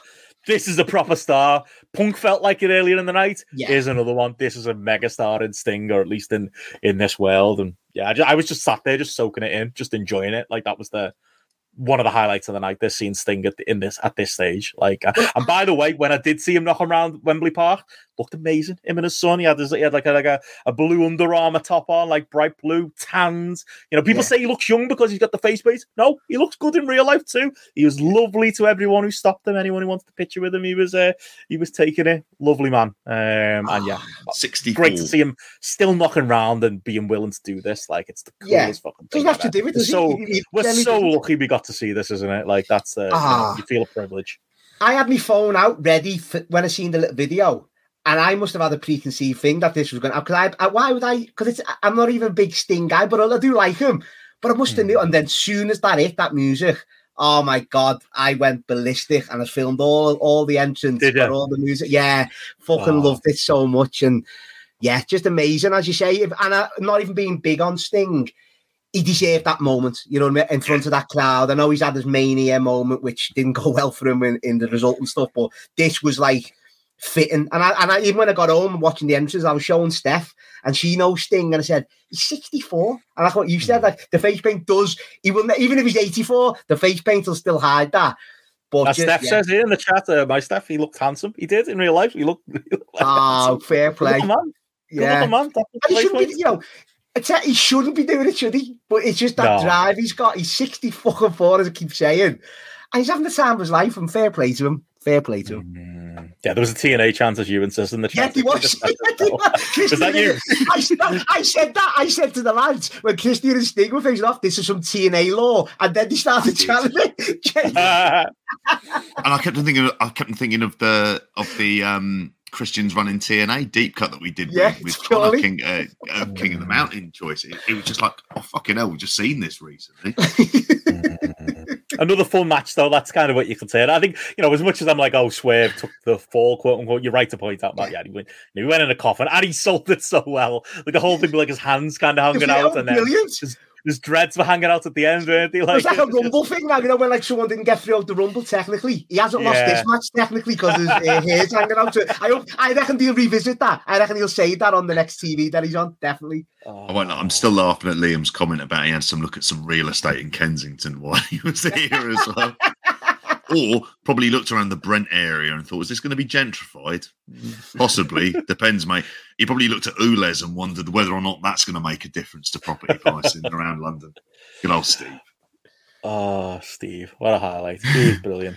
So yeah, and, yeah, the match, good stuff. Yeah, yeah, good fun. I really, I, I go three and a half stars. I, would yeah, probably a small complaint that um, Swerve's dreads technically were holding the coffin yeah. open, but you know. Mm. I love that you said he had double down yeah. through the table to the Benno, I was crying. He didn't like have to do that, did he? It was like the first one obviously didn't go through, and then it was like literally an old man thought I'll just that He just jumped, didn't he, like an old fella? Yeah. And just like it was half a leg drop, half his all his back or whatever it was. It was fucking I lost my mind, uh, laughing me head off. Brilliant. Yeah, Newman's right to point on the chat. Yeah, Darby bumping like a madman. Um, I'm still gutted he didn't uh, climb the Wembley Arch, but you know, maybe next time. Uh, maybe na- now he's seen it. Maybe he'll think, oh, maybe next year we could do something there. Um, There's bloody fireworks nearby. He'll fucking singe whatever's left of his hair, mate, if he's up there. Uh, there we go. So yeah, that was a lot of fun into uh, Jericho and Ospreay, and we uh, yeah, you could see uh, Fozzy getting set up uh, during this one. So it was uh, very clear this was uh, this was coming up next. Jericho got his eighty thousand uh, sing along. Uh, the fans were singing more than he was, um, as, uh, as yep. Judas uh, played them out. Um, I think that's a, a trick that he uh, he does in the live shows as well. Um, but yeah, you know, people were into it. I was like, yeah, whatever, sing along if you want. Um, Wasn't you singing, Ben? Oh no, I was not, mate. I think that was when I was getting me hot dog. Um, yeah. But that happened, and then Ospreay came out, and that's what I want to talk about before we get into well. this match. Sometimes I think as a podcaster, you've got to you've got you got to you got to accept when you're wrong, and I think sometimes when you're a podcaster, you've got to do a victory lap when you're right. I think Dave Meltzer might have been the victory lap here because I don't think any of us, if we're all honest, a few weeks ago or a few months, not weeks ago actually, a few months ago, when we were talking, how often do we talk about does Wembley need a big British star? And how often did it be like, well, I think Meltzer's maybe over egging the pudding on Ospreay. He's over to a point. We know who he is, and we, you know, love his work. And you know, obviously, he's over to a certain type of fan like us. You know, the, the people who've seen him in New Japan, and all of that. But Meltzer was going off on him, being like, "Oh, he's going to be the next British Bulldog, or whatever," and we laughed at him. I like, there's no way eighty thousand people aren't gonna all gonna fully know who Ospreay is. You know, it wasn't necessary. It was the best of a bad bunch. Don't get me wrong. It wasn't unacceptable to put him in this spot, especially if it was the Kenny match. But it's fair to say we all had some doubts. And then he came out, and eighty thousand people were singing the Will Ospreay song. Eighty thousand people were cheering for him like he was the biggest babyface this country has ever produced. Like it wasn't just a pocket of hardcore fans. I think Forbidden Door obviously is a massive help in that. You know, even if you and I'm sure there's loads of people this describes to this crowd who only watch AEW. Like, of course, they've been exposed to Ospreay. He's been on AEW TV. They've seen him have the match of the year potentially with Kenny Omega, and you, you know, maybe that wasn't emphasized enough by people because he came out here and it was like, yeah, you know, he got one of again one of the top three pops of the night. I would think it was like it was unbelievable. JP, it was just on a level where I expected him to be over, but to be this over, oh. Dave was right. Maybe Joey Tribbiani is the biggest star in the country as well. Maybe uh, you know Matt LeBlanc should be uh, on the next All In based on uh, on Dave's record. Yeah, um, he was right. The podcast was wrong, JP. He was, and obviously at Rev Pro the night before, we kind of thought, is that the limit of him? Everyone knew him because of being in mm. Rev Pro, so he was got mm. got a massive ovation there. But that wasn't a surprise. It was the amount of people again doing United Empire signs. You saw the amount of United Empire shirts around the place as well. Mm. Everyone singing along. He felt like a massive fucking star, and there was no you couldn't get away from it, regardless of thoughts on whatever people think of him as a person and everything else. You can't deny that he he is over, and he's over in a big way. Talent and it seemed, and Talent wins out. For, for better or worse, it has. Yeah. It has, and people recognise, especially the type of fan who's going to plug down 200 quid to go see AEW at Wembley Stadium. They know that he's fucking unbelievably good. And yeah, I suppose it's not as niche as we thought. Did it surprise you, Matt, that he got that level of a uh, reaction? Yeah. yeah, it did. And obviously, I was with uh, Gary, Crewy, and Gareth, and they, they were all the same could not believe the whole entire stadium went bananas. Mm. Like JP said the night before, he got an unbelievable reception Mm. all throughout Yeah. his match and angle afterwards and stuff like and we will that. get to that in hour four. Don't Yeah. worry, we are going to. Yeah, we will.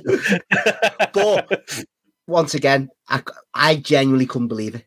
I, and it was fair play to him for getting that. And yeah, yeah, amazing. Mm.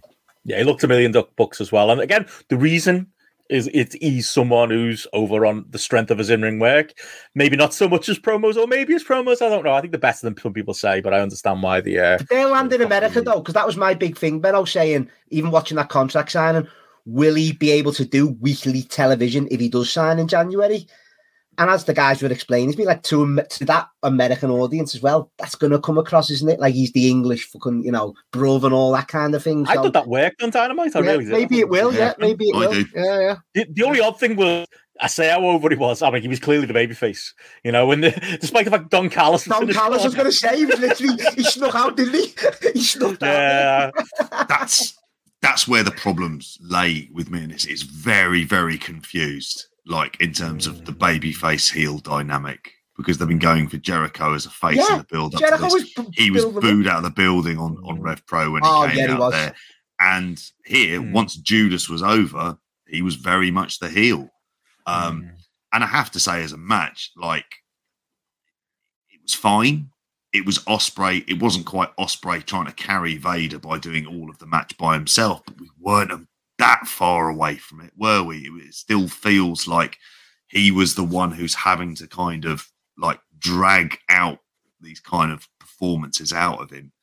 It just Mhm. feels like it's an inevitability that he signs as soon as his New Japan Mhm. contract is up. And really, at this stage of his career, that's what he should be doing. If he wants to think Mm. about it for the money and the long term kind of benefits, it makes sense for him for him to do that. So, Mm.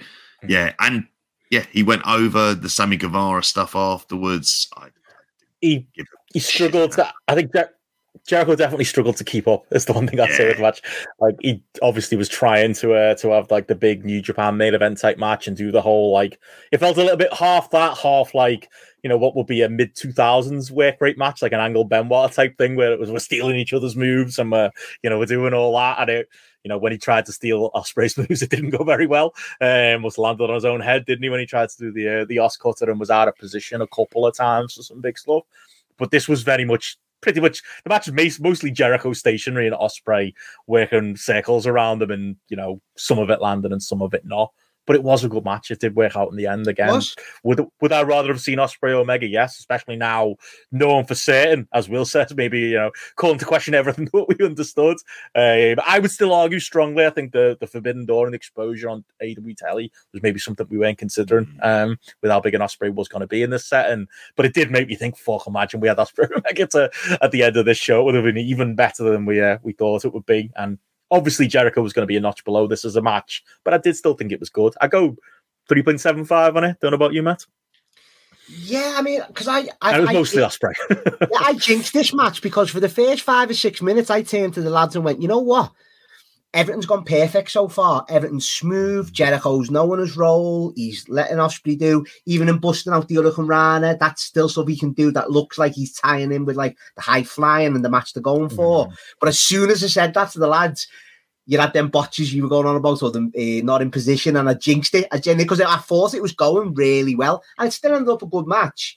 And I'd probably go, yeah, 3.75. But I'm holding myself responsible for that jinx there. Like, so, uh, yeah. yeah, you've Three and say a a good point. They've- Oh, sorry, three and a half for you, JP. Yeah, yeah. I- I'm, I'm you know, like Ewan says here, if Ospreay isn't signing, what AW doing putting him in that position? I think the key is he is signing. He's got to be. He's got to be based on the dynamite. He doesn't want to live in America, does he? So if you're going to do a pack where he hmm. flies in every week, that's what he says. He won't. That's why he won't sign for WWE. He said he doesn't want to live in America or based there. He's so- doing it with PAC, and then he sits sits at catering for weeks at a, at a time, doesn't he? So if they're willing to, if they're willing to pay for that and for Kip Sabian to come back and forth, then I'm- Yeah. I, don't- I, I don't buy that as a strong enough reason. He doesn't sign with AW. But you know, Benno, he's doing Bound for Glory in October. Mhm. I heard on the pre-show. Yeah, yeah. Random. Shouldn't so be. random. Shouldn't No. be. Should be bigger than that. should be protected. That's what I Shouldn't be mean. work in progress. He does that too, doesn't he? he doesn't protect his star quality. Maybe even after this Wembley, he should realise that he's such a fucking big star. But he's the type of guy that'll just go and keep wrestling no matter the crowd, doesn't he? So, Mm. so we'll hats off to in that regard. Like, yeah, but definitely he was the highlight of this. Um, so yeah, that was that. Um, we then had Nigel McGuinness uh, doing the announcement of the 85, 81035. You should have cheered for that. Of course it was, mate. I was yeah. thinking, oh, think of the think of the YouTube videos I can make out of this. Apart from the builders crap. Um, numbers videos did really well for us in the the build up to all in, um, and we were all very impressed. And yeah, I was surprised. The, quick note on that. Um, surprised they went with the paid number, um, but I guess we don't know, you know, ushers and ticket takers and comps and all that, whatever the, the total in the building is. I guess we'll get that in the coming days. But I didn't realize at first. I was like, oh, that's a bit lower than I thought. And then when it was clarified by Nigel and Ring, it was actually paid. That made more sense. It's 81,035 paid. So there'll be more on that in the days to come. I'm sure me and JP will cover it uh, on the weekend shows. We uh, we get more uh, more detail out of that. Um, and then, yeah, we went into the match had completely forgot was on the card when the, entrances were made. Uh, House of Black again, big uh, big entrances. Obviously having the uh, the tribute to uh, to Bray Wyatt, which was a which was a nice mm. touch. I would have thought yeah. they'd go a bit further, maybe do the you know, play the whole world or whatever. It's not uh, not copyright copywritten is it? But it was a nice little uh, subtle touch that I didn't catch in the building, but obviously rewatching uh, on tape, you uh, you saw the lantern uh, clear there in uh, in HD, and then uh, not um, daddy ass, badass Billy Gunn. Like there's a fucking difference. what year? Um, and the acclaim that uh, that was as the hook for this match. That made no sense at all. But what made all the sense in the world was putting them in the position. You couldn't have ran this show at Wembley and not given those 80 to 90,000 people the chance to cheer for the acclaimed because they are that they are that DX equivalent attitude era act in this company. Everyone goes mad for the rap, everyone goes mad for the catchphrases. We all get to do, you know, the whole scissor thing at the end. I had strangers trying to scissor with me. Um, I, oh, I was scissoring everyone around me, but did the couple in front uh, there was a lot of that, uh, but they had to do that. They did, and it, you know, it was a good way to get to that point. You know, you you just couldn't have had Wembley welcome on it, so good for them. Yeah, exactly. You couldn't have had that. I'm just going to check you, what that bang was. I'll be back. Yeah, that your your neighbours breaking in again. It, it, it made complete. It, you had to have them on there, and it's it's about how over they are. And it, the clue was when going into the into the stadium was the amount of Sesame t-shirts I saw and Sesame sort of signs as well. Which, speaking about the signs, there were a couple of weird ones. Just one of very. So I saw one that said "for Nan," I don't know what that means. Something with naan bread. I'm not quite sure. I did see Bluey Combat Club, which then relates back to a lot of what we are talking about on All In It as well, where anything of the children's show Bluey that's there is I'm fucking down for all of the way. This did, I thought was a match, did exactly what it needed to do, which if you're thinking it was the match, the buffer to the main event, yeah. the crowd got to pop. It was less than 10 minutes. They went over if you're having a trio belt around the place and you're not going to be pushing the acclaims as a tag team, fine. Because I think they have enough personality to do it. Whereas we talk about the Bucks, the Bucks can't do it. I think the trios title like actively kind of hurt them. Whereas I think for this, this just feels like if we are leading to, and you never know with AEW, so oh, lead to a Billy Gunn retirement and the rest of it where they lose those trios belts. But I've been saying about yeah. Sting for about the last 15 years. he, would end up doing it. So I'm not entirely convinced but it worked. It worked for what it was, yeah. and like they won, and they, you know, absolutely, abs- oh, four nine is a reference to Peep Show. I don't know what that reference is. I might, might well have just missed out on. I'm trying to trying to think of how what that was, but it's a it's a wacky one to go with. Um, on, JP, four nines. Jeremy, do you not remember that? Mate, I feel like I haven't slept for like three days. So, like, in fairness, like, I'm not going to pick up on all of the all, all of this. To go to an Indian and Jeremy orders uh, orders four naans. He's like four naans, Jerry. That's mad.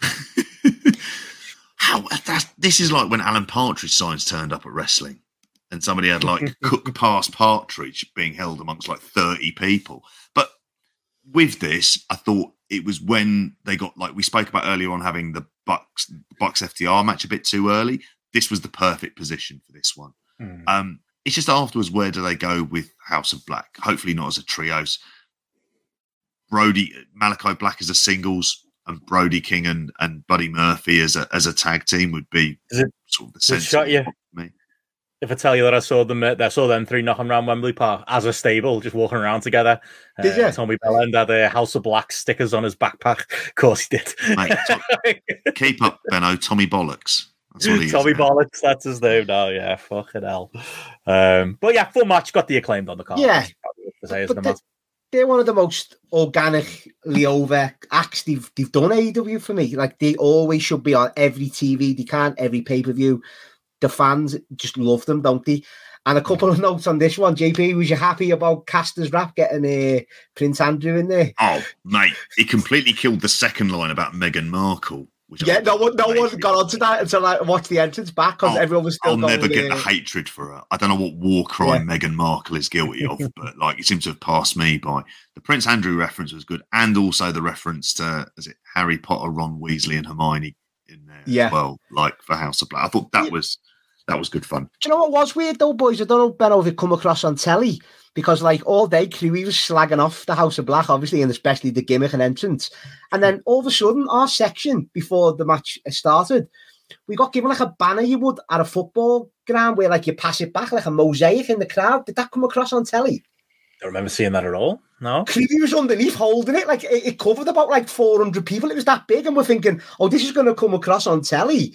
Well, I don't recall seeing it when I watched back. yeah, it was more pointless. It was honestly uh, about 400 people were under this like sheet, and we were passing it back, and that was dead weird. It was just. I hate that. I get the claustrophobic. I'll cry. Yeah. mosaic of, of three members of House of Black, or just Malachi Black, or Say again. Just a big, just a big black banner, was it? We don't know what it said because we're, on, we're underneath it. We don't because then um, I looked behind then and he was like banners hanging over. Like, you gotta hope it was not problematic. like, no, yeah, security was like full on security come in and give us it. It wasn't like a oh. fan brought it in. The actual production team come by us and said, all this up when they come out. Anyone saw it? Let us know. Maybe it was something yeah. for Bray. Maybe I don't know because they yeah, didn't do a no salute, did they? Which was odd. But I mean, no. they had that nice little spot. But yeah, yeah, I know. Oh well, there we go. So yeah, it was a perfect semi-main event anyway. Good palate cleanser, allow people to uh, to nip the bogs and whatever they needed to do to get ready for the main event. As we uh, we circle back round. Um, oh, Ewan says here it said House of Black and it looked like a bed sheet. There you go. That's yeah. what it was. Weird. Big bed sheet.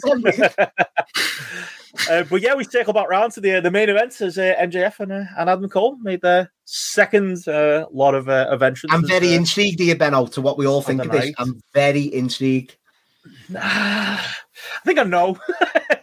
I mean, I don't feel as you've got to say it worked for the crowd. It did. Like it did. Like this. You know, that's just the type of crowd this was. I was in a section, like say, behind a gobshite with a Vuvuzela and another bloke who kept trying to uh, sing uh, the LA Knight Yeah thing, like over and over again. Like there was a lot of that. A lot, like, a lot of, that. call and repeat. Yeah. And I think that type of fan that I'm kind of painting a picture of is the type of fan who's to love this MJ and Cole law. Like, they had the big entrances, that was cool.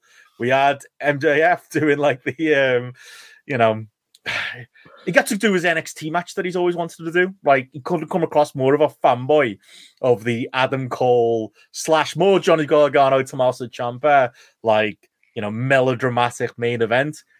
It was one of those where it? it was a match built around the fact that two lads didn't want to hate each other, is where the problem comes for me. But when you talk talk about what worked with it, it did work. Like it did work as far as like people, you know, invested in like those little spots or the spots with like the chair where neither of them, you know, they were both trying to do the Eddie thing or they didn't want to like, you know, tombstone each other through the table and then, you know, uh, ignore the uh, the believability of uh, Adam Cole wanting to count out victory. Let's just uh, pretend that didn't happen. A lot of like little spots like that, but there was a lot of those bloodline esque stop the match and do some mm-hmm. drama spots in this one. Um, that is, you know, obviously done gangbusters for WWE and is the hottest thing AEW you've got in the company right now. It's just not for me. like, like, I did feel underwhelmed by this being a, a lot. I think I'd have been more forgiving of this if there was if this was the semi-main event and there was some doesn't even have to be for the title, some blood feud on top, or some match that's been built up for six months that's being paid off Taz Sabu style, or maybe it is the world. There's a, there is a you know MJF for whatever reason doesn't have the world title yet, and there is a another one. That's when you can more get away with this um, for me. Uh, but was it two of the most over wrestlers on the card? Yes. Did it get some of the loudest responses? Also, yes. Um, I pick holes in the logic, but I can't be a neutral podcaster and I have my own opinions, obviously, but I'm but pretend it didn't work. I can't do that. It did. Mm. Um, and most of the people there, JP, and I'm guessing you might be with me, um, at the cracking time. Um, I, I will say I enjoyed it more in the building than I did watching it back. Watching it back, it was pretty painful. If I'd have been watching on TV, I'd have been tweeting up a storm, fuming about it. In the building, it was like, oh well, people are having a good time. and that's and, I, and I'm with you hundred percent on that because I think mm-hmm. I've always said since the beginning of this, I wasn't mad on this being like the main event of the biggest mm. paid attended show in wrestling history, but it worked and the people around me fucking loved it. They bought absolutely into it. They love MJF. They absolutely fucking loved him. Like just even the singing along to his song. And you mentioned about the entrance as well, like very Triple H at Mania, wasn't it? Like, oh yeah, he loved that. He loved that entrance. He, which was, I thought, at least that they because they'd had those kind of big entrances for both of them, at least made it feel different from the the tag team match they'd had earlier in there. It's just the storyline stuff. It got it felt so dragged out, didn't it? And we and you, also to be noticed, there's no intermission during this, so we're just going from like match to match to match. We're not even having like extended kind of like promo segments and the rest of it. So probably at this stage, I started to personally feel I was quite knackered at this mm. stage. I, it's yeah, it's not for me. And there's stuff that I'll find weird that the Kingdom and Roderick Strong are involved in this. There was no development either, was there? It was like no, I, yeah. I think they deserve credit for going with a hot hand and realizing this was over. And if there was going to be a turn happening on the pre-show, not doing that, and if there was going to be a turn happening here, not doing that, because nothing actually happened in the end. like we didn't get Cole joining up with the Kingdom, and that being the reason the Kingdom the Kingdom, Matty, Matt Taven, MSG headliner, now Wembley headliner. It's good to see that, I'm being honest with you. but, but there still wasn't a payoff, was there? It was still well, we're still very early in the story, I suppose, because it's story, capital letters, because it's working. Um, we didn't even get that development, did we? It was just, yeah, they're well, still friends at the end of it. Like MJF won. Not that I think Cole should have won, you know, don't get me wrong, but like I thought we get more development. I thought we get more of uh, of something, but instead it was just I mean, maybe this is good. 80,000 people having a good time. MJF and Adam Cole among them. Dare I say, though, are we in the bottom of the third with this uh, with this story oh, going don't uh, you, forward? Don't do that. No, but I'm saying what, what JP was saying earlier on. It's like, I don't know if they've seen it working on WWE, but they've obviously leaned into like going with the full on story. And I'm, I'm, not, I'm using that term not like the way we use it. That's what it is, isn't it? They're telling that story. And yet you can put, you can pick logic holes in, in some of the spots in the match.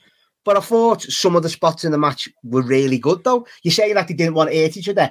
Adam Cole was the one, like that brainbuster on the steps. I mean, uh, we, I was fucking insane. That that spot was insane. Then he's the one who hit the tombstone on MJF. So obviously they were leaning into the fact of Adam Cole want, would do would do anything to win this belt. But when it come to firing that last shot, JP with the belt, he couldn't do it. he couldn't do it, could he? So I, I, I did lap it up. Like the guys next to me weren't liking it at all. really crewy at one point, Benno, when they were doing the toss of the chair spot to each other, he's fucking screaming, "Is this a fucking Laurel Lardy sketch or is it a wrestling match?"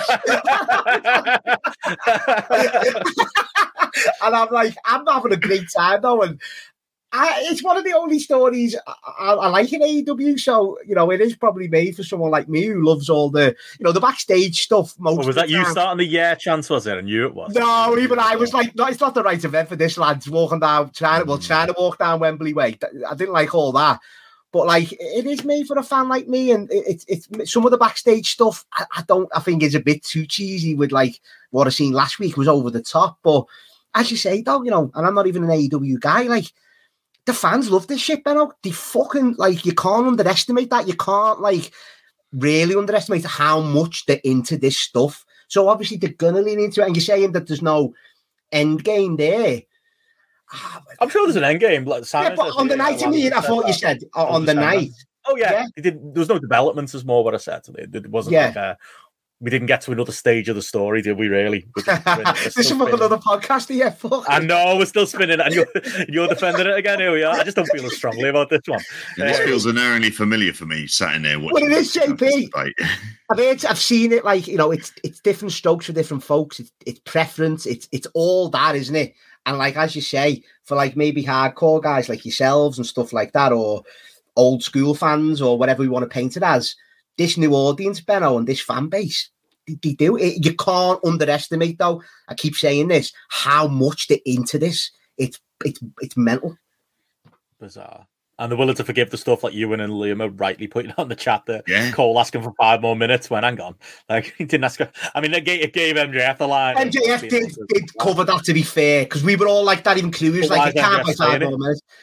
Why is he saying it? You know, well, this not everything. Yeah, yeah, it's it's a lot of lot of Ring of Honor law here at the end is what we have, don't we? Oh yeah, the Ring of Honor tag champs. Yeah, not my ring of honor. well, I, I, mean, again, let's not fall down the trap of doing too much speculation for all no, again, yeah. people might have listened to this and might know the answer. Maybe they go into the match with the Kingdom or whatever. But it was, it was just a strange visual to see.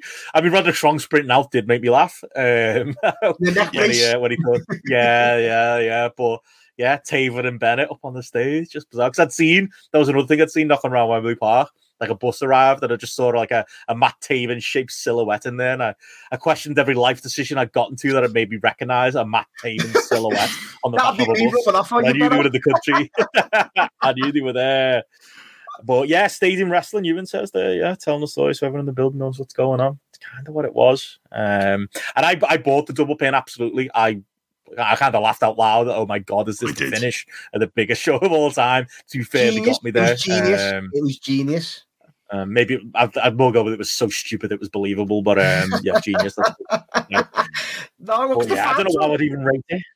I would even I, rate it. What? I'd go three point two five. Like, yeah, I would.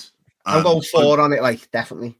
I'd go three point okay. two. For the simple reason of I actually loved the half an hour match they had before. I thought that was a really good TV match. And when they wanted to win and hurt each other, remember that? Yeah, Exactly. I don't think it's wrestling. It makes no sense. Like it's not amateur wrestling where like I could believe that in amateur wrestling, you want to pin the guy, but you don't actually want to hurt him. You know, when yeah. you're doing jujitsu, you don't necessarily want to break their arm. You want to get them into a position where they'll tap. In wrestling, we hit each other with steel chairs and super kick each other in the head and pile drive each other. Like the game is to hurt someone. Like we rake their eyes. It doesn't make any sense. Do like, finger pokes to their eyes. This would hurt them too much. No, you'd win the match. And with wrestling logic, he'd be fine in 10 minutes. They're always fine in 10 minutes. Like, doesn't matter if you tombstone them through a fucking table. Best friends, though, Benno. Ah, oh, NXT is what they are. Yeah, no. Black and like, gold. MJF getting to live his dream of being a main eventer in that scene. That's, Can I mention one spot though, which I was honestly I was crying. It was so funny. The uh, Panama Sunrise to Brycey Oh my god, the silly everyone like they would even like the guy like John Pollock said, I've lost yeah. lost lost track of the amount of times I've accidentally hit a Canadian destroyer on someone. You know what I mean? You can, it can happen, can't it? You're walking down the street, someone bends over. Oh, it was hilarious. Come on, it was funny as fuck. That come on. Oh. oh, fucking hell! And that's how we ended the biggest wrestling show of all time, JP. Um, yeah. I mean, what do we make of it overall? We Happy. did a lot of we did a lot of talk going in. Yeah, we hated the build. Um, hmm. We hated the selection of, of, of what they were building, um, spe- specifically the multi bands. We didn't think they did a great job of giving everything stakes. But as we always said, the lead up, were we going to have a good time in the night? We were. Did we feel like we were part of something? We did. Even more so than even I kind of predicted. Like it was special being there. Like special being there amongst that many people. Special the idea that AEW could even do this, not be WWE and draw 80 to 90,000 people to, to a stadium. That, that there's that many AEW fans in this country in general kind of makes my head spin, you know what I mean? Obviously, there has to be more based on the ITV numbers, but like just to see it in real life was kind of a, a, a pinch me moment. And I got to be there for a live stadium show, and I've been to a WrestleMania, but it was before they were doing stadiums, and I might never get to a stadium WrestleMania. I did, you know, for all the criticism we give the build, that I think, you know, I think you said it, Matthew, does stand to to this day. What they did give us, what they did deliver, was a a big stadium show that like felt every bit of that was produced very yeah. well. And yeah. shock of shocks, as we always talk about when we're critical about AEW, JP, the best wrestlers in the world, went out there and for the most part had very good matches. Maybe there wasn't a, a standout five star match there for for my tastes, but there was lots of very good stuff up, up and down the card, and everyone delivered. I think they did, and I think they were inspired to deliver by the crowd. I think it's that virtuous yep. circle effect. It was a good show, made a great show. I think. Yeah, it was, and, and I would go with it. And I think you do you can detach the quality of the show and the wrestling for it. And obviously, they made the announcement afterwards. They're coming back on Sunday, August 25th, 2024. The big thing I'd say is if they want to do these numbers again, you can't be fucking winging it two weeks in advance. You cannot. Because there's a lot of people who have made, like, because this is the first time it's special. Yeah. It's less special second time around. So you're going to have to have actual stuff there for you to build for. And let's face it, none of us have a clue what this what AW is even going to look like in a year's time because there's so many moving pieces and there's so much drama backstage that it's hard to tell what position they're going to be in as a company. But the one thing they can't do is you can't take this goodwill for granted. And I think that's what I hope is the thing that kind of came through is there are a lot of fans, and it, mentioned like the UK, really Europe as well, because there are a lot of people Mm. from from in and around like continental Europe, Australia, even a few lads from the US or RJ City speak to some people in the pre-show from Phoenix, for God's sakes. But Wow. they can't get away with it. The stuff they did well in terms of the spectacle, in terms of making it feel like a big proper event on that WWE level without it looking exactly like WWE. They did that very, very well. But again, they you can't they've And- got to have a plan in place for this. And I'm sure most people, most of the wrestlers who say weren't on the card, now Sammy Guevara saying, I want to be on this card next year, all of them should be busting a gut to be on there and to Mm. have pro- almost force the hand of Tony Khan saying, actually, we we need if we could deliver something properly spectacular and make sure it's seen by the most amount of people possible, not just FITE TV.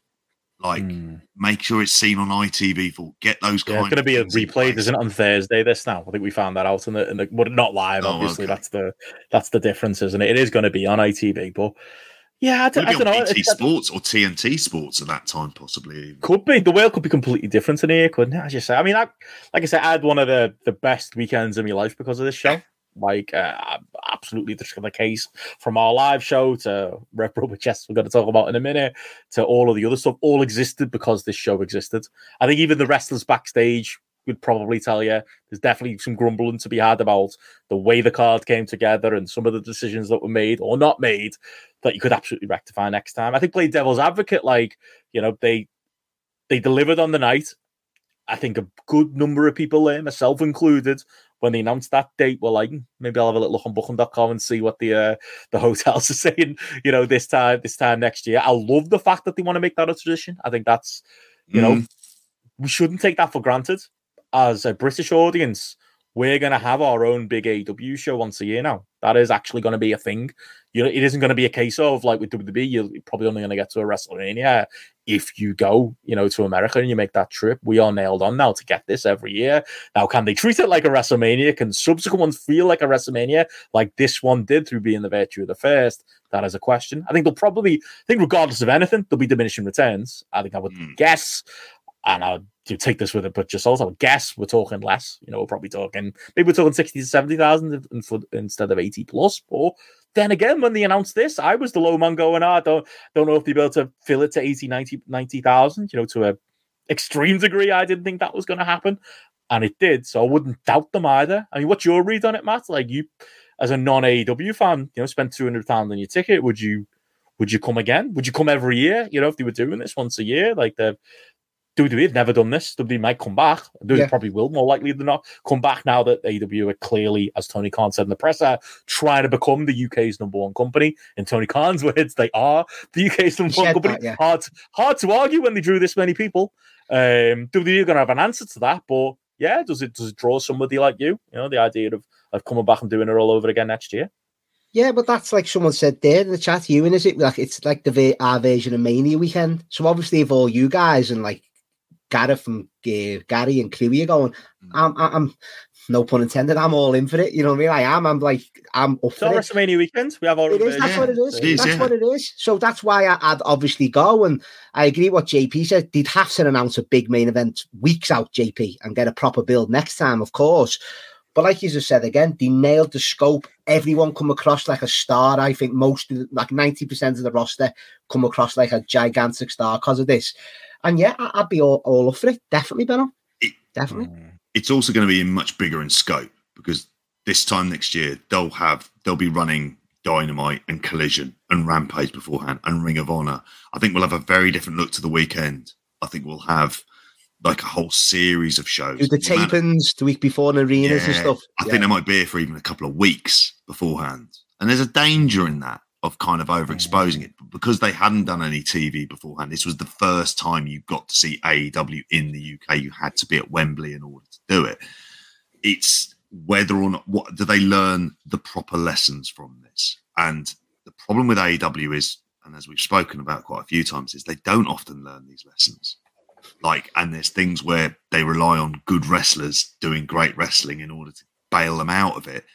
And I think if they want to grow and they want to be a substantial presence in the UK and kind of enter into the the popular kind of lexicon of of British wrestling fans, so they speak about two companies and not just WWE, and there's other indie stuff on the side. They're going to have to actually have their ducks in a row with it, which again, I'm. It's really they're an impossible company to predict because there's so much going on there behind the scenes that you it needs a level of organisation next time round, and they've had the goodwill this time round, and they've generally delivered. I think on a fun experience but next time round, people might just be thinking, do you know what? I might just go on holiday. Yeah, someone so that's a good mm. point. Bank holiday weekend as well every year, and it's, yeah, it's, it's tough sell. It's a lot of money. I, it is. I, I think if you're going to play devil's advocate, though, like as much as we were critical, I, you know, if I titled this YouTube video "Were We Right" uh, or "Were We Wrong," I'm going to say no. I don't think we were. I think we were right in every bit of criticism of the build, and anyone who saw, you know, where Omega and Moxley and that were on the card, I think would you're just being stubborn if you don't agree, don't agree. Uh, maybe people, yeah. people think we're stubborn, um, but you know, like I say, we always went in saying we knew they were going to deliver as far as in ring, and we knew it was going to be a spectacle because we, unlike a lot of the people commenting on this, we knew what Wembley was, and we knew what it meant to people, and we knew what it was going to look like when it happened. And you know, they delivered on all those things. But you could play devil's advocate and say, as Will says here in the chat, you know, as much as we, we think they dogged the bill to this one, the positive of that is, well, next time, next time, you know, you could save up Ospreay Omega, you could save him for then. You could, you know, have your big, you know, whether, whether it's that or something else, your big Omega singles match. You could have your big Moxley singles match. You could have Dan, you could Danielson there. You could have Jamie Hayter there. You could have Hangman Page in a more prominent position. Like you could get your ducks in a row and deliver. Now that they've come in and this show was going to be this show, regardless of anything, I doubt it was the logic but you could make that work for you, couldn't it? This show was always gonna, you know, it drew this number without the car being announced. You can't really credit Cole and MJF or whoever will get credit in future for it. AEW drew this drew this crowd. You know, seventy thousand of the eighty thousand tickets were already sold before we bloody knew any matches. We knew it was going to be a great atmosphere. We knew it was going to be a great night and a great monumental weekend. Those things were a given. You could make the pessimistic argument that, well, yeah, there you go. That was going to happen regardless. So now that they didn't put much effort in, they could put the effort in next time and they could still do comparable numbers. Like it would be a disaster to do 60,000, to do 70,000. It wouldn't be a disaster if they, they don't break the record. Um, there's an argument to be made there. JP. That's got to be the aim, though, hasn't it? Sorry to put in there. That's got to be the aim, JP, to, to break to match it at least. You know. Mm. I think the other story that's really interesting is the way they're kind of almost block booking Wembley, mm. and like kind of taking that away from WWE. Yeah, which mm will rankle them because there is no other stadiums. Yeah. Like we were talking about that in the UK. They can't. There isn't. Mm. I mean, Jesus Christ, which how many other stadiums are bigger than that in Europe for football? Like there's nowhere bigger. That's built, the Bernabeu. Yeah. Mm. Mate, I, I, have a policy. I don't give that club any money. If they're running Tottenham, I ain't going. That club mm. doesn't get a penny of my money, and it will be that way until I die. Fair play. Oh well, the unfortunately for the wrestlers, yeah, they did end up getting uh, stuck in the country as well, didn't they? That was the other uh, side note of this funny weekend. They got home yet?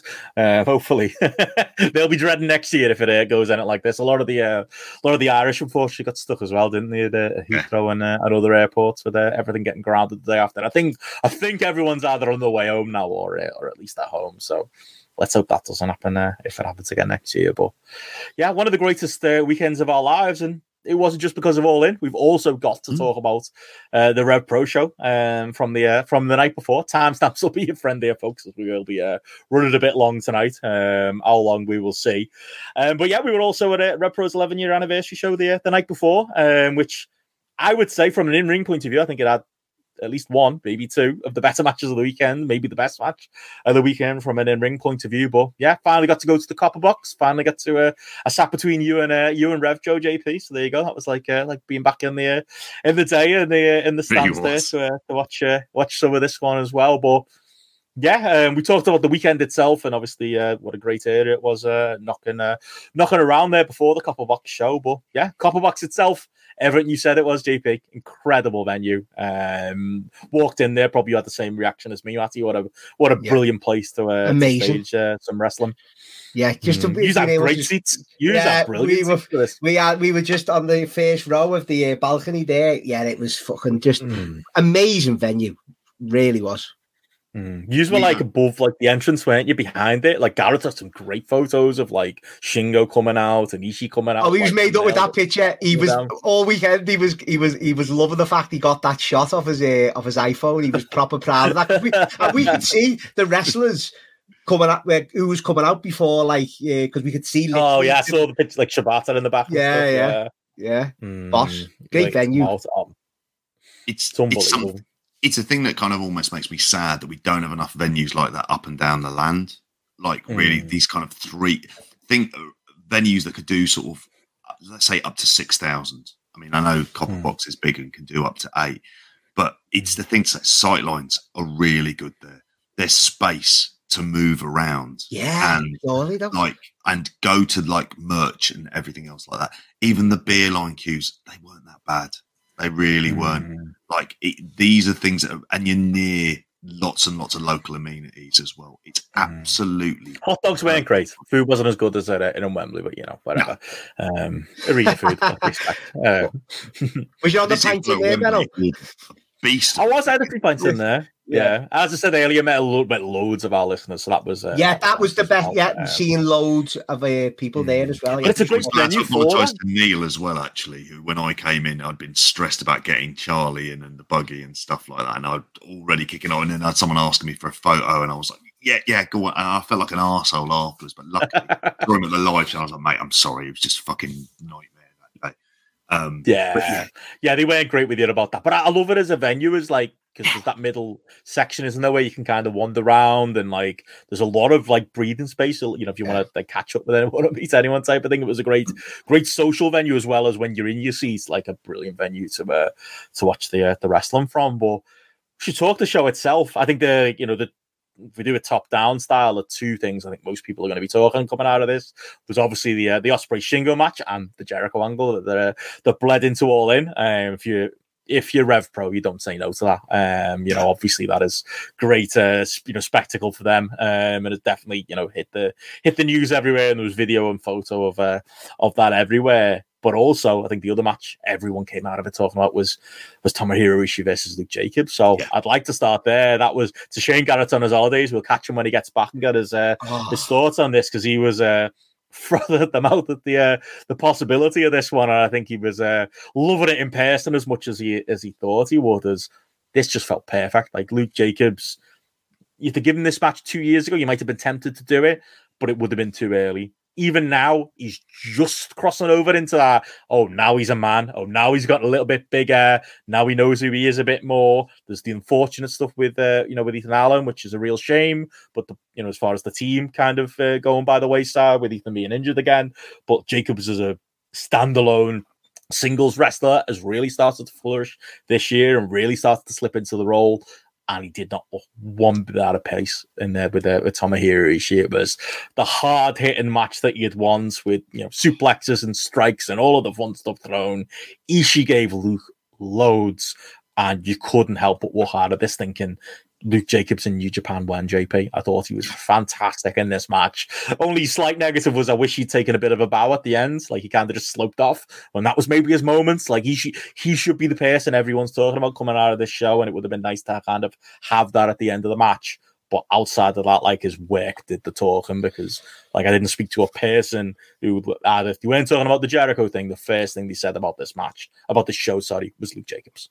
Yeah, I was taken back to a time of when Tomohiro Ishii would be the regular kind of import into a big York Hall show. You put him in there and he'd have a fucking absolute belter of a match. The one disappointment being Walter. and Luke Jacobs had a much better match with Ishii than what Gunther did, I should say, rather than Walter.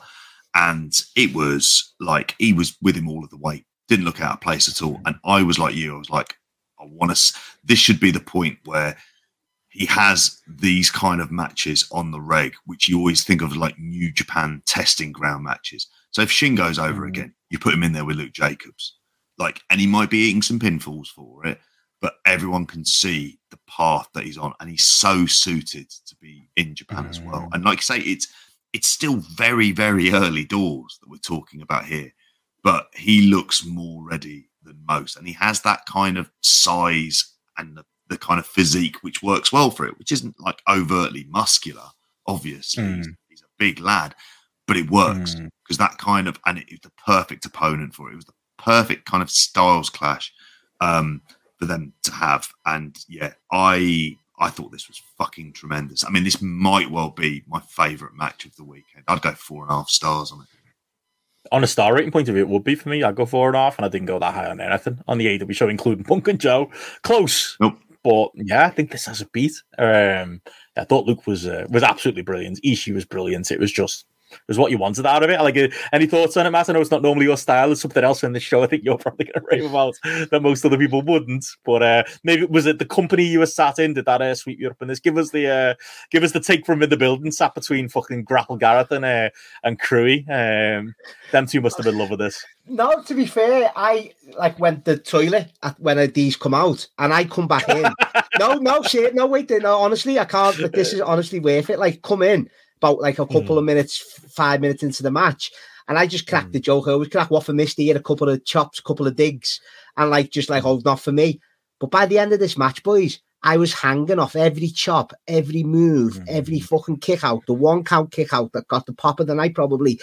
Just even I was wrapped up in this match, and it wasn't even due to the company I was with. Honestly, it, it mm. was amazing. But yeah, Gareth and Crewy and Gary were just all like, as you say, foaming at the mouth to this one. Then they were absolutely. Gareth was on such a high, saying, "I told everyone last week on the this is going to be the match of the weekend." Yeah, he was right. He was right. He was spot on, mm. and he absolutely loved it. Yeah, and it was it was very good. It was very good.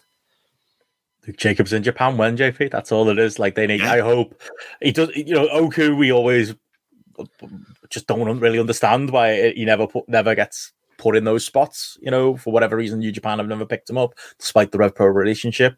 I hope Luke Jacobs is the opposite end of that. I hope he gets the, you know, the call because he really deserves it. Yeah, absolutely does. And whether it's New Japan, whether it's Noah, if you're Noah, you think, oh, yeah, it'd be good enough. I, th- I think mm. he could go into there. It's, it's whether or not he'd be put in a prominent position, but I also just think for training reasons. If you put him in that mm. dojo system and you have him training with some of these guys, he's going to get better. Mm. Like just hmm. barring injury, like like the trajectory is and the ceiling for him is very, very, very high. Hmm. Um, let's do a bit of Matty Corner elsewhere on the show. We also had uh, Subculture versus Velocities, uh, which uh, which screams you, Matty. Um, you know what though? Bit of, a let, also, bit of a letdown the tag match. It was. I was mm. expecting more. It was good.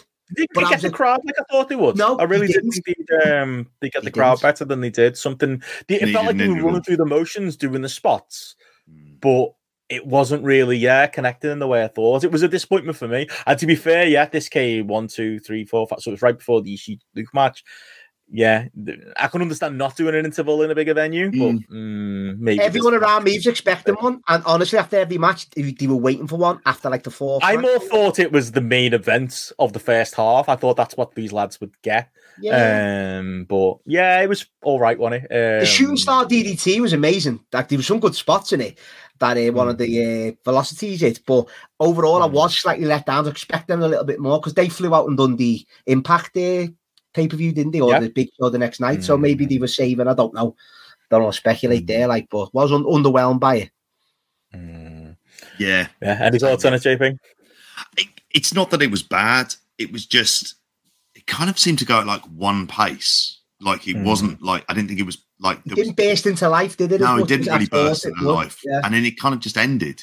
And that's, mm. I mean, mm. and that's not a slight on the guys in the ring. No, still big fan of subculture, like boss. I just think I couldn't help but feel. I thought after Zack Sabre Jr., Ricky Knight Jr., which had gone on before, I thought, oh well, there's the break, and then I run to the toilet in the bar, and it's like they're doing another match. Fuck. And it was just like, okay, come back. And there was that part of me just thought, I actually kind of physically need a bit of a break here. Apart from the fact it had mm. been a stressful journey and all the rest of it, it was just like actually we kind of need that in there. So yeah, that that's slightly. I mean, I'd probably go three and a half. Yeah. that. Mm-hmm. Yeah. Well, we'll do the top end and the Matty corner of the card. Oku Trent. Um, you know, we talked a lot this weekend about matches that like are for the live crowd and aren't. It's like actually, you know, the stuff earlier on the card, like Zack Sabre and Ricky Knight Jr. I don't have a lot to really say about. Like I wasn't. I don't know. I'm not saying they were bad, but it's hard to be grabbed by a match like that live. I think sometimes, sometimes a live. It's like what we talked about Wembley. There are certain matches that are built for a stadium show. I actually really liked Oku and Trent Seven I know. overbooked mess that it was. Like, and it maybe went a bit too far. But this was an ECW main event for me. Like right down to you know Amira going through the table. The Lordy like, Fullington spot. Yeah, it? It was. You could argue they overdid it, and I could see people absolutely hating this because anytime Rev Pro done something like this, people have hated it. But I actually think this worked for the environment. It really did. But I think your thoughts are the one I most want, Matty. Uh, Oku Ah. Trent Seven. It felt right up your street. Oh, mate, I was loving every fucking second of this one. Like, I, you know, I, I get ripped for it. Like, but I am, I've always liked Trent Seven for some strange reason. I've always thought he was all right, and I just thought with him, you know, having the story where he robbed the title, was it? And I've seen the videos online. I thought. It's obviously a, a big main event match in the show. They're not going to disappoint. Uh, And the Mm. table spots, I mean, first time I've seen Amira, is it? Um, Mm. Yeah, Oku's crazy. valet. Yeah, because Gareth was telling me about the Ospreay, Ospreay match with Oku and where she's a part She was of the that. third person in that Yeah, match. I need to go back and watch that because she was unbelievable. She looked amazing. She's done all of her spots amazing. That pile driver, I mean, I, I knew it was coming. I told the lads way before that is what's going to happen in that before he even set it up. I knew that was coming. Was amazing. But the, even the, there was the fisherman buster to the outside where the, the table didn't break. That was scary. Mm. That was Mm. mm fucking mm. scary as well. And I even love the fact of playing into the story where oh who's got the half crab on there Trent for the end and he's still reaching for the title to try you know he's still trying to cling on for that title give him a full circle on the story it, it's a clap for me because I fucking dug every minute of this match I loved it loved it I'm kind of with what Ewan said there. That a lot of this felt like a Jeff Jarrett match to me. So much stuff was like incredibly overblown. I know, I know. It was, it was, it kind of Jeff went, Jarrett match with table bumps. Great. it went Jeff's not going through those tables is he No. and No. then Spike Trivet coming out at the end. Um, Oh, I hated that. Like, I, I mean, uh, we should probably know better with it being Rev Pro, but I honestly thought that was Marty coming out. Like, I think a lot of people thought that with the "Do you remember me?" thing and the uh, and the the birds wings and all of that in the video. Um, and then I was like, "That's only Spike Trivet." Um, I don't think that really Right. excites me as uh, Oku's next uh, program. Feels very progress. well, if we're tying into the fact of um, progress and Enfield as heel aspects in Rev Pro, I'm kind of all for it. so that's probably where I lie. I'm I'm just not convinced by Spike Trivet in the ring. That's No. that, and that's the thing. And, and this is going to be like your top line kind of like feud. Um, so yeah, Mm. it, it, it just all felt like a bit of a mess. And I thought actually the better way to go would be to take get Trent Seven to take the belt and kind of have him Mm. hold the company hostage, and then have Mm. Oku as the like baby face defending Rev Pro. But it's not it's not the route they've they've gone down. we me and Gareth though boys were saying put the belt on uh, Trent Seven's bodyguard he looks amazing Leave him, yeah. yeah yeah that's what You would. Gareth was You'd be your belt champ. oh Gareth was loving him as well Yeah, we went when we saw him at the two two nine, like that close up. We're like, "Fucking hell, who's this, lads?" I think none of us really remembered he was in NXT UK, but uh, yeah Um, and yeah, from the, the other match from the top end of the card, obviously Ospreay Shingo. Um, Jericho moment was uh, was well done, wasn't it? Um, I think we kind of had, a, had an inkling it was uh, it was coming, uh, but they left it late. They really did. Um, they had a banging match, Shingo and Ospreay. Maybe I didn't feel like it was on the high. I haven't had a chance to rewatch it. I didn't feel it was on the high end of Shingo Ospreay matches, but it was very very good. Um, and it's you know two of the best wrestlers in the world. Obviously, Ospreay after the match set up a, a Zack match, which did hook Joe, um, of all things, to go to the uh, the next Copper Box show. So there you go. Um, sold one ticket there with Ospreay, uh, Zack, and all that history um, happening at a, at a Copper Box show. But yeah, good match. And then yeah, they did a like I say, it was a long stretch after the match with Ospreay cutting a promo and doing all of that stuff and setting up the Zack match with Zack coming out.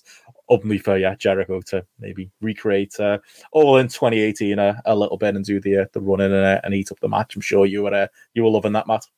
Oh, he got some nuclear heat, didn't he, Jericho? Like he was fucking like hated, but yeah, Ospreay again as well loved, mm. be loved with any JP. It's first, obviously the first time I've been to that uh, arena, but just seeing mm. how much the fans were like, he was like a, a, a, proper hero, wasn't he? It was. He was massively over. I yeah. mean, this.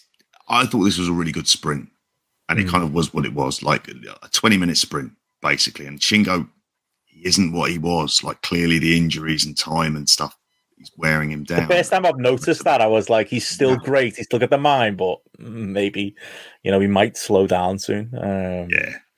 But yeah, I thought it was really good. I think I'd go like, I don't know what I'd go on it, maybe four. Um, I'd go four. Yeah, four stars. In the sleep in it, though, then, so as you say. That's the thing, you know, isn't it? The standard is so yeah. high that, like, yeah, uh, you know, you almost expect five, but it, it was. It was very good. It was perfect main event. It was the one they absolutely should have gone with. So, um, yeah, that was good. And like I say, Jericho thing was uh, was very memorable and uh, and very well done and got a lot of heat, didn't it? Um, yeah, as, uh, yeah. as he kind of got chased out of the arena, and it'll put. Uh, yeah, um, so that was good. Um, I suppose the other thing from the top end of the show was uh, I don't even need to spend much time on this. Alex wins uh, higher and Mickie James, um, ruined by fans. The fans behind us are. I didn't. When that happened in Germany, I wasn't even. I wasn't mad about it. I thought it was kind of cool when it was the uh, the Gunns Bobby Gunns um, versus. It was. It was against. I've forgotten now. Um, who was the dueling chance with? Somebody remind me in the chat. Um, but it was just endless dueling chance for the entire match. Ilja uh, Dragunov. Ilja, maybe it was Ilja. Yeah.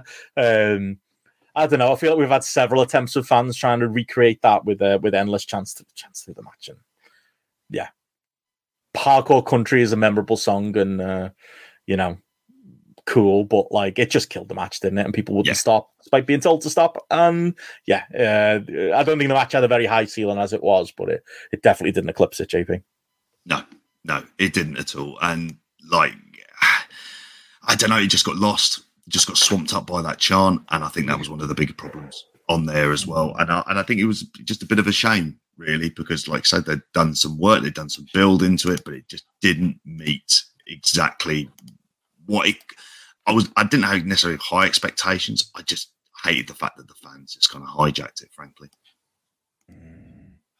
Um, undercard, what stood out for you guys? I'll let you uh, let you lead it. Um, JP. Zack Sabre Jr. and Ricky Knight Jr. Uh, uh, Ricky Knight Jr. was a good match. Battle of the Juniors. Mm. I thought that was like a, a, a good match. I think rather than anything else, it wasn't set up to be something spectacular, but I thought that was that was pretty pretty solid. Mm. Um, I enjoyed ELP Shibata and versus the um, Bullet Club match just for the kind of simple oh, spectacle.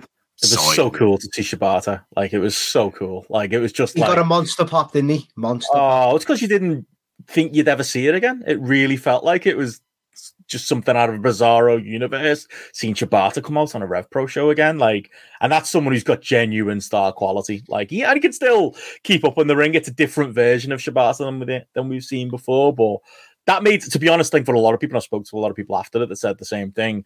Almost worth the price of admission. Getting to see Shibata yeah. in a big time setting as well, like this, yeah. and to see him get that reaction. Oh, I love that. Oh, yeah. yeah. Yeah. I like, you know what I liked as well, though, boys. Uh, Leon Slater and Dan Moloney. Thought that I missed this. That was really good. Yeah, opener. It it was Leon got Leon yeah. got way more offense than that. So, so Leon Slater, like, t- it felt like he took 70, 80% of the match. Like, it yeah. really did. Like, it to the point where it was like, oh, they're giving him loads because Dan Moloney's going to win at the end of it because obviously he's, you know, the New Japan guy who's got a belt. Leon Slater went over. Like yeah. after after all of that, he went over. Well, you're right, you know, from the start and doing the dive over the corner. Amazing. Match. Like yeah. the entrances was brilliant. It was just a great flyer versus base match, like a solid. Yeah. You know, you probably might not go over three and a half on it as like it wasn't re- it was it was the opener of the main show, but the yeah. perfect pace for an opener and the perfect slot. Make Leon Slater your first guy out on your on your main show and you know make it memorable and use another name people are going to be coming out of the show talking about definitely. Yeah. Mm. Um, I, yeah. I didn't see that one, but I think the Leon Slater story is going to be a really interesting one. I think he again, it's it's time. like mm. in terms of he just needs this year to establish himself in Rev Pro, maybe a, mm. a feud with Connor Mills, mm. the cruiserweight championship. We could put that that on him there as well. I think that that would be the way. But he's still very raw, like. Mm. But there's definitely something yeah. there. I thought Con- Connor Mills himself looked good uh, with Carl mm. Newman as well in the uh, in the uh, in the six way. That's what, what it was. I think that was a, a good one at that point in the card to kind of get the crowd going. Um, I yeah. think it was uh, lively enough and kind of worked yeah. as a way to kind of get people off the feet. JJ, JJ Gale Fujita, there wasn't uh, there's not much to uh, to say there. Um, and yeah, like I said, there at all. No, no, it was a nice little match to kind of get them on the card, but yeah. Um, and yeah, Zack Sabre Jr. versus Ricky Knight Jr. I want to watch that back again on tape. Um, I felt I kind of agree with the criticism a few people said about Ricky Knight Jr. Maybe I don't know. He got a lot of his shit in, but did it make for, for a better match? It felt more like a Ricky match than a Zack match. Um, Gareth for saying that. Didn't feel like it lived up to its billing. Gareth's a big Zack guy, and he was saying he was basically saying Zack was getting squashed. That's what he kept mm. saying. He said he, he got in the. Uh, it was definitely a uh, Ricky Knight match. Mm. Yeah, he was saying. Definitely, definitely. Uh, what else have we covered there? That's kind of it, really, isn't it? We didn't really didn't mention the uh, the uh, obviously there's the pre-show uh, battle royal as well with uh, the women's uh, uh, stuff. Yeah, Skye Blue coming out. Um, there you go. Bit of a. Fortunately, uh, the knobheads down the road were uh, were at uh, what they have QT Marshall, and they were announcing uh, Eddie Kingston um to the uh, 300 odd people that they drew on uh, on the UK's WrestleMania weekend. Um, but uh, Tony Khan threw Rev Pro Bone, and they got Skye Blue. She didn't do much, uh, and I can't imagine she'll be back. But it was a nice pop, and people people went for it, didn't they, before the uh, the show started. Matt. Oh, it was a big pop, very big pop, because mm. that's when we were like literally walking in the concourse, getting a drink, and going through. And that's when Skye Blues mm. music hit. And uh, I did, obviously don't know the music, but it got a big pop. So I thought, who's this? Ran out and I seen it was there. So yeah, uh, yeah, fair play. But yeah, all in all, I thought a really strong show for Rev Pro. I think they delivered mm. on the night. Thought yeah, the very was good. good. Joe yeah. Quildan coming out and doing his little speech at the, at the top. That was a nice touch. Uh, I believe for the people who watched the stream, like they, they did a good job of uh, of getting the stream up on uh, rpondemand.com, uh, rpondemand.com. I didn't see one um, negative really uh, feedback on that that you normally get on those types of mm. types of live streams as well. Felt like with the yeah, with the with the bright light shined on them, JP. Felt like they delivered. This was yeah. every bit of Rev Pro card, and I think it showcased the good of what Rev Pro have. I think it. I think they did, and I think it's it's like we've said many times. It's a reward for a lot of the hard work they put in over the pandemic. The thing I mm. wish they had was the faith of a TV channel or some sort of sports streaming service out behind them, just to give it that kind of polish because I think mm. there would be enough there if somebody was willing to kind of invest in them as a kind of as a television product as well. Because I think that would really help. But it's a reward of the scouting system, and they make the best of what they have. Like mm. it's not ever going to be like a perfect show, and they're working with a load of really young talent. But at mm. the same time, they've made that slow, steady progress, and mm. it's reward. It's a reward for investing in in like lots and lots of young wrestlers, and mm. it's a it's a reward in them telling like developing characters that people are gonna are gonna find appealing. So I think they're gonna do it next year, and if obviously got all in there as well. It depends on the kind of day of the week, depending if there's going to be up against a load of TV tapings and stuff like that. That might be the thing that could hurt in terms of competition. But other than that, mm. I just it felt really good and it felt like mm. a proper celebration. And 4,000 for British wrestling in 2023 is not something to be sniffed at because they haven't oh. got like the remnants of a boom behind them to kind of go through. This is like they're doing that kind of 4,000 in 2023. Yeah. It felt big time, like just standing there and taking in that scale of crowd there for a Rev Pro show. And yeah, like I say, we saw the best of Rev Pro. It was a like I say, people are going to walk hard this weekend talking about Luke Jacobs, which is, uh, you know, mission accomplished uh, as far as the show goes. And it just gave you some faith, as Quildan said at the top, that like it is just the beginning. They could absolutely come back next year when when we have the other big AEW weekend there, and mm-hmm. they could absolutely run the Copper Box, potentially Wembley Arena, or maybe somewhere a bit closer to Wembley even next time. And I'd have every confidence they could do this again. They got the New Japan show, you know, in, in six yeah. weeks, and I'm sure they'll they'll fill up for that as well. Um, just good professional BritWres uh, done well, and this is what I can pay off for. You know what I mean? That like say there's a world of difference between this and the like say the 300 odd that were a, that were a progress down the road. Shouldn't be sniffed at. Four thousand people, and yeah, um, and if if someone like you, Matty, had a, had a great time there as well, that says everything. Yeah, it was thoroughly had an amazing time. I thought it was a great show, and obviously mm. the uh, seven match in Oku. I honestly one of my favorite uh, live experiences. Did I say about our live show again? Like I love mm. that. Loved every second of it definitely. Well, the weekend did have some negatives as well that we got to touch on. I think we'll, there's probably going to have to be a, a, day in future where we spend, uh, you know, more time on particularly Terry Funk. Um, obviously, the, the yeah. on the Terry Funk. I think I think at the time that he, you know, he originally got sick. JP, do you remember when there was rumours that he that he might be about to pass? We, you know, we kind of did a bit of a, a bit of a career retrospective there. So I imagine, you know, you've got a lot to say about Terry Funk, and we should we should mention it in a minute. But it wasn't just that. Obviously, yeah, unbelievably on this big weekend with us all in town. I was sat in a in a pub with Davey and Braden and Shoreditch on on a what night would it have been? Friday night, Thursday night. Um, Thursday night when the news came in about Bray Wyatt. Um, just unbelievable, isn't it? Um, you know, 36, no age with with four kids as well.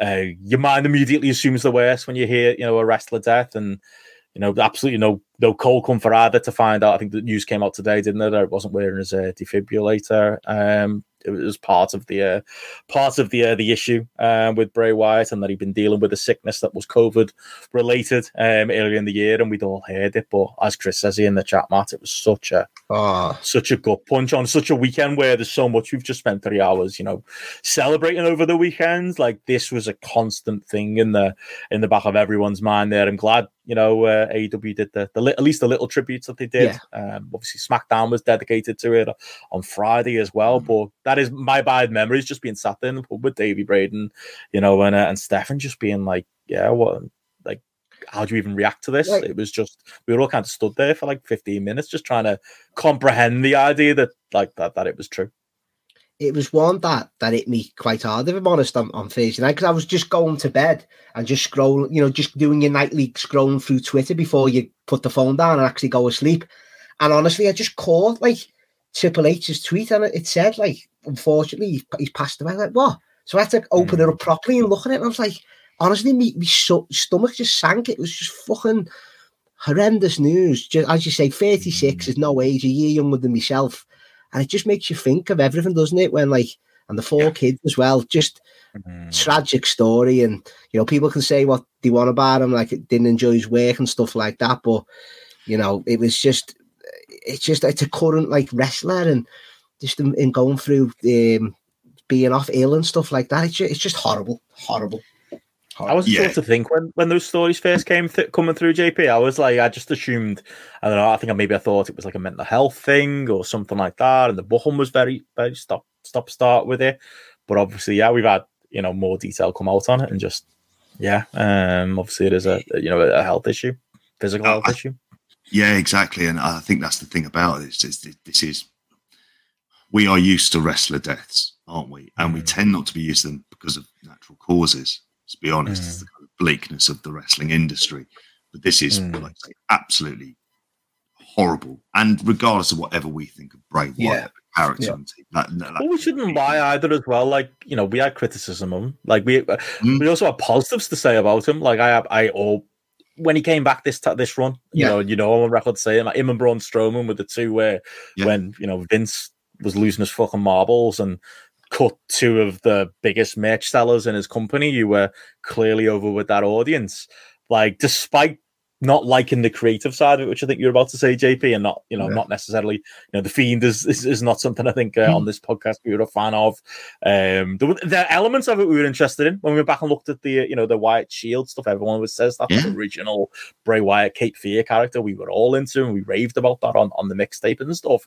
But we would and you should give credit where it's due in that like when he came back like that massive pop he got must have been massive reward for him to realize, as he said in his promo, that yeah. people, you know, did remember him and there was a hardcore base in WWE who loved him. Numbers were up when he came back, you know, initially. They fortunately didn't hit hit the landing on it, whether it was, you know, his health issues or creative issues or whatever it was. But in a time where there weren't difference makers in WWJP, he was one. And yeah, you know, we can recognize that without we don't have to sit here and lie and pretend we loved every bit of the creative. We didn't, but we did respect the fact that he was, you know, he was clearly over to that element of, of an audience, that he was clearly creative in ways that maybe, you know, didn't always appeal to us, but like was somebody who, you know, got himself to that position and and had earned that spot, you know, on WWE cards. Yeah, yeah, yeah. No, I completely agree with a lot of that, and spoke about like you know, like say when we mentioned we did like the the Shield mixtape and the stuff with the wires, but it's it's just it's 36 for yeah, it's horrible. Jake. no age whatsoever, and it's it's horrific. And yeah, your heart completely goes out to his family and mm. in particular his wife and his kids. It's mm. it, his fiance, I should say. Like it, yeah. horrible, horrible story it was it was kind of I saw, I saw a lot like people were literally on when I was leaving Wembley, people were singing the whole world and stuff like that, and it mm. was like wow.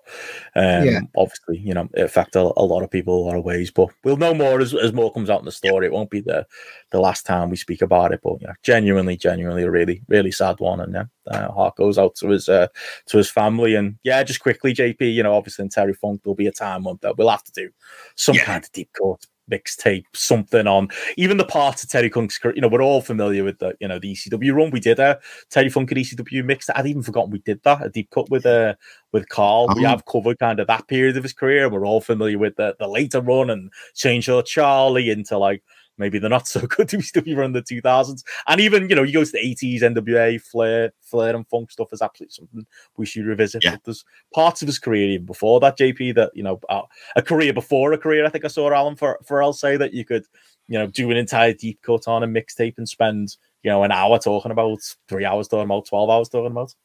That was my thought. Is immediately I thought I'd love to do like a, a, deep cut or a mixtape of some of his career, including some of his early stuff in Japan and that retirement mm. speech he gives, the forever speech as well. I mean, you know, the word icon and things are bandied around, but he felt like he was someone because he had that added danger to him and he moved mm. in a mm. way that no one else did when he was kind of mm. in the ring. Mm. And he was, he could go from heel to face in a heartbeat and it was fine. And, and it was and entertaining us both, obviously. Yeah, and it'd be entertaining as both, isn't it? I mean, stuff like when he came back and he was turning heel on Tommy Dreamer and stuff like that in ECW, which again mm. seems rather silly, but he could always carry it off. Like he is mm.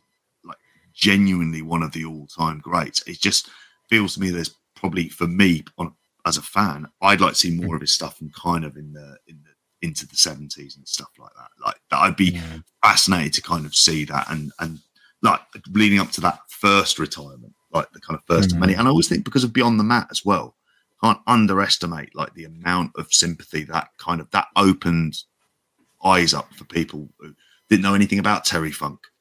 And mm-hmm. it kind of mm. felt like, no, actually, this is this is a guy who is, you know, massively important within wrestling, who was beloved by fans of all the major promotions. There wasn't anywhere he mm-hmm. went where people didn't like him and mm. in terms of respect and other things like that. And this is even, you know, a guy who reinvented himself so many times as well. We speak about likes of Chris Jericho doing it.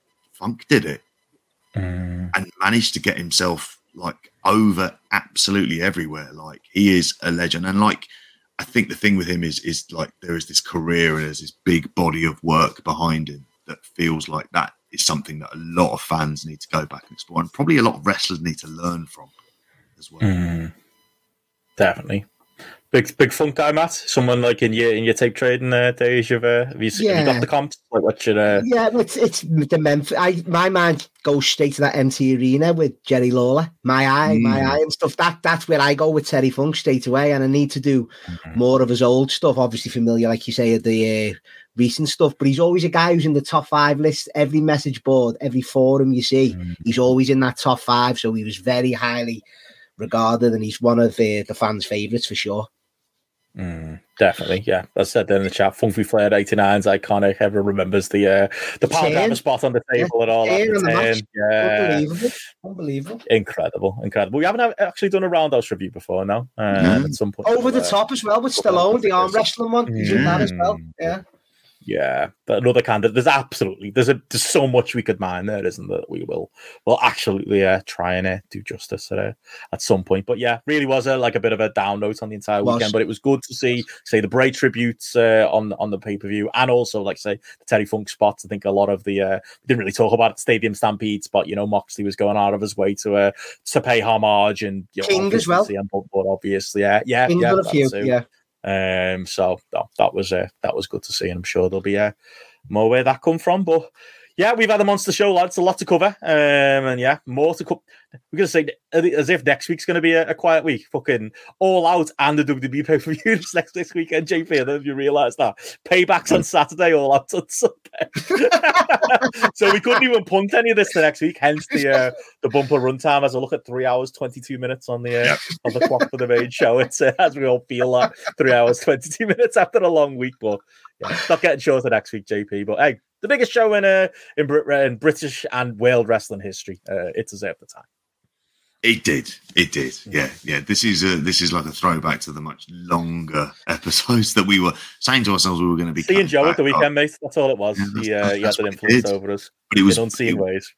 It was an amazing weekend. It's a weekend I'm not forgetting any anytime soon. And just a shout out again for all of the people who came along to the live show, everyone who came up and, and, and spoke to us as well. It means so much. So thank you so so much. Definitely. Much appreciated, folks. Thank you, uh, everybody I interacted with, anyone who came along to the show, even the people that didn't make it. Just it was great to uh, to hear uh, everyone having a having a great weekend. It was you don't get many of those, um, and it was brilliant no. to follow on the Discord. Everyone, you know, putting photos in of the seats and stuff like that. That palpable, you know, excitement throughout it. And uh, luckily, CM Punk's given us uh, some palpable excitement to uh, enjoy as well. Post it with him and him and Jack Perry Perry. So nice, nice for us to to have all that. But yeah, on that note, I think yeah, with the with a big weekend behind us, like I said, we will be back next week. We'll be dragging Matty back as it is a, a WWE review weekend, all out as well. We got Dealer's Choice Month uh, coming up in September as well for uh, for patrons to look forward to. But yeah, on that note, it's been a long night. Sure, we all need to get to bed. So thank you, patrons, for tuning in. Thank you, uh, audio listeners, for listening, and everyone on the YouTube replay. But yeah, we're off. Thanks again. We'll see you again soon. Bye. Ta-da.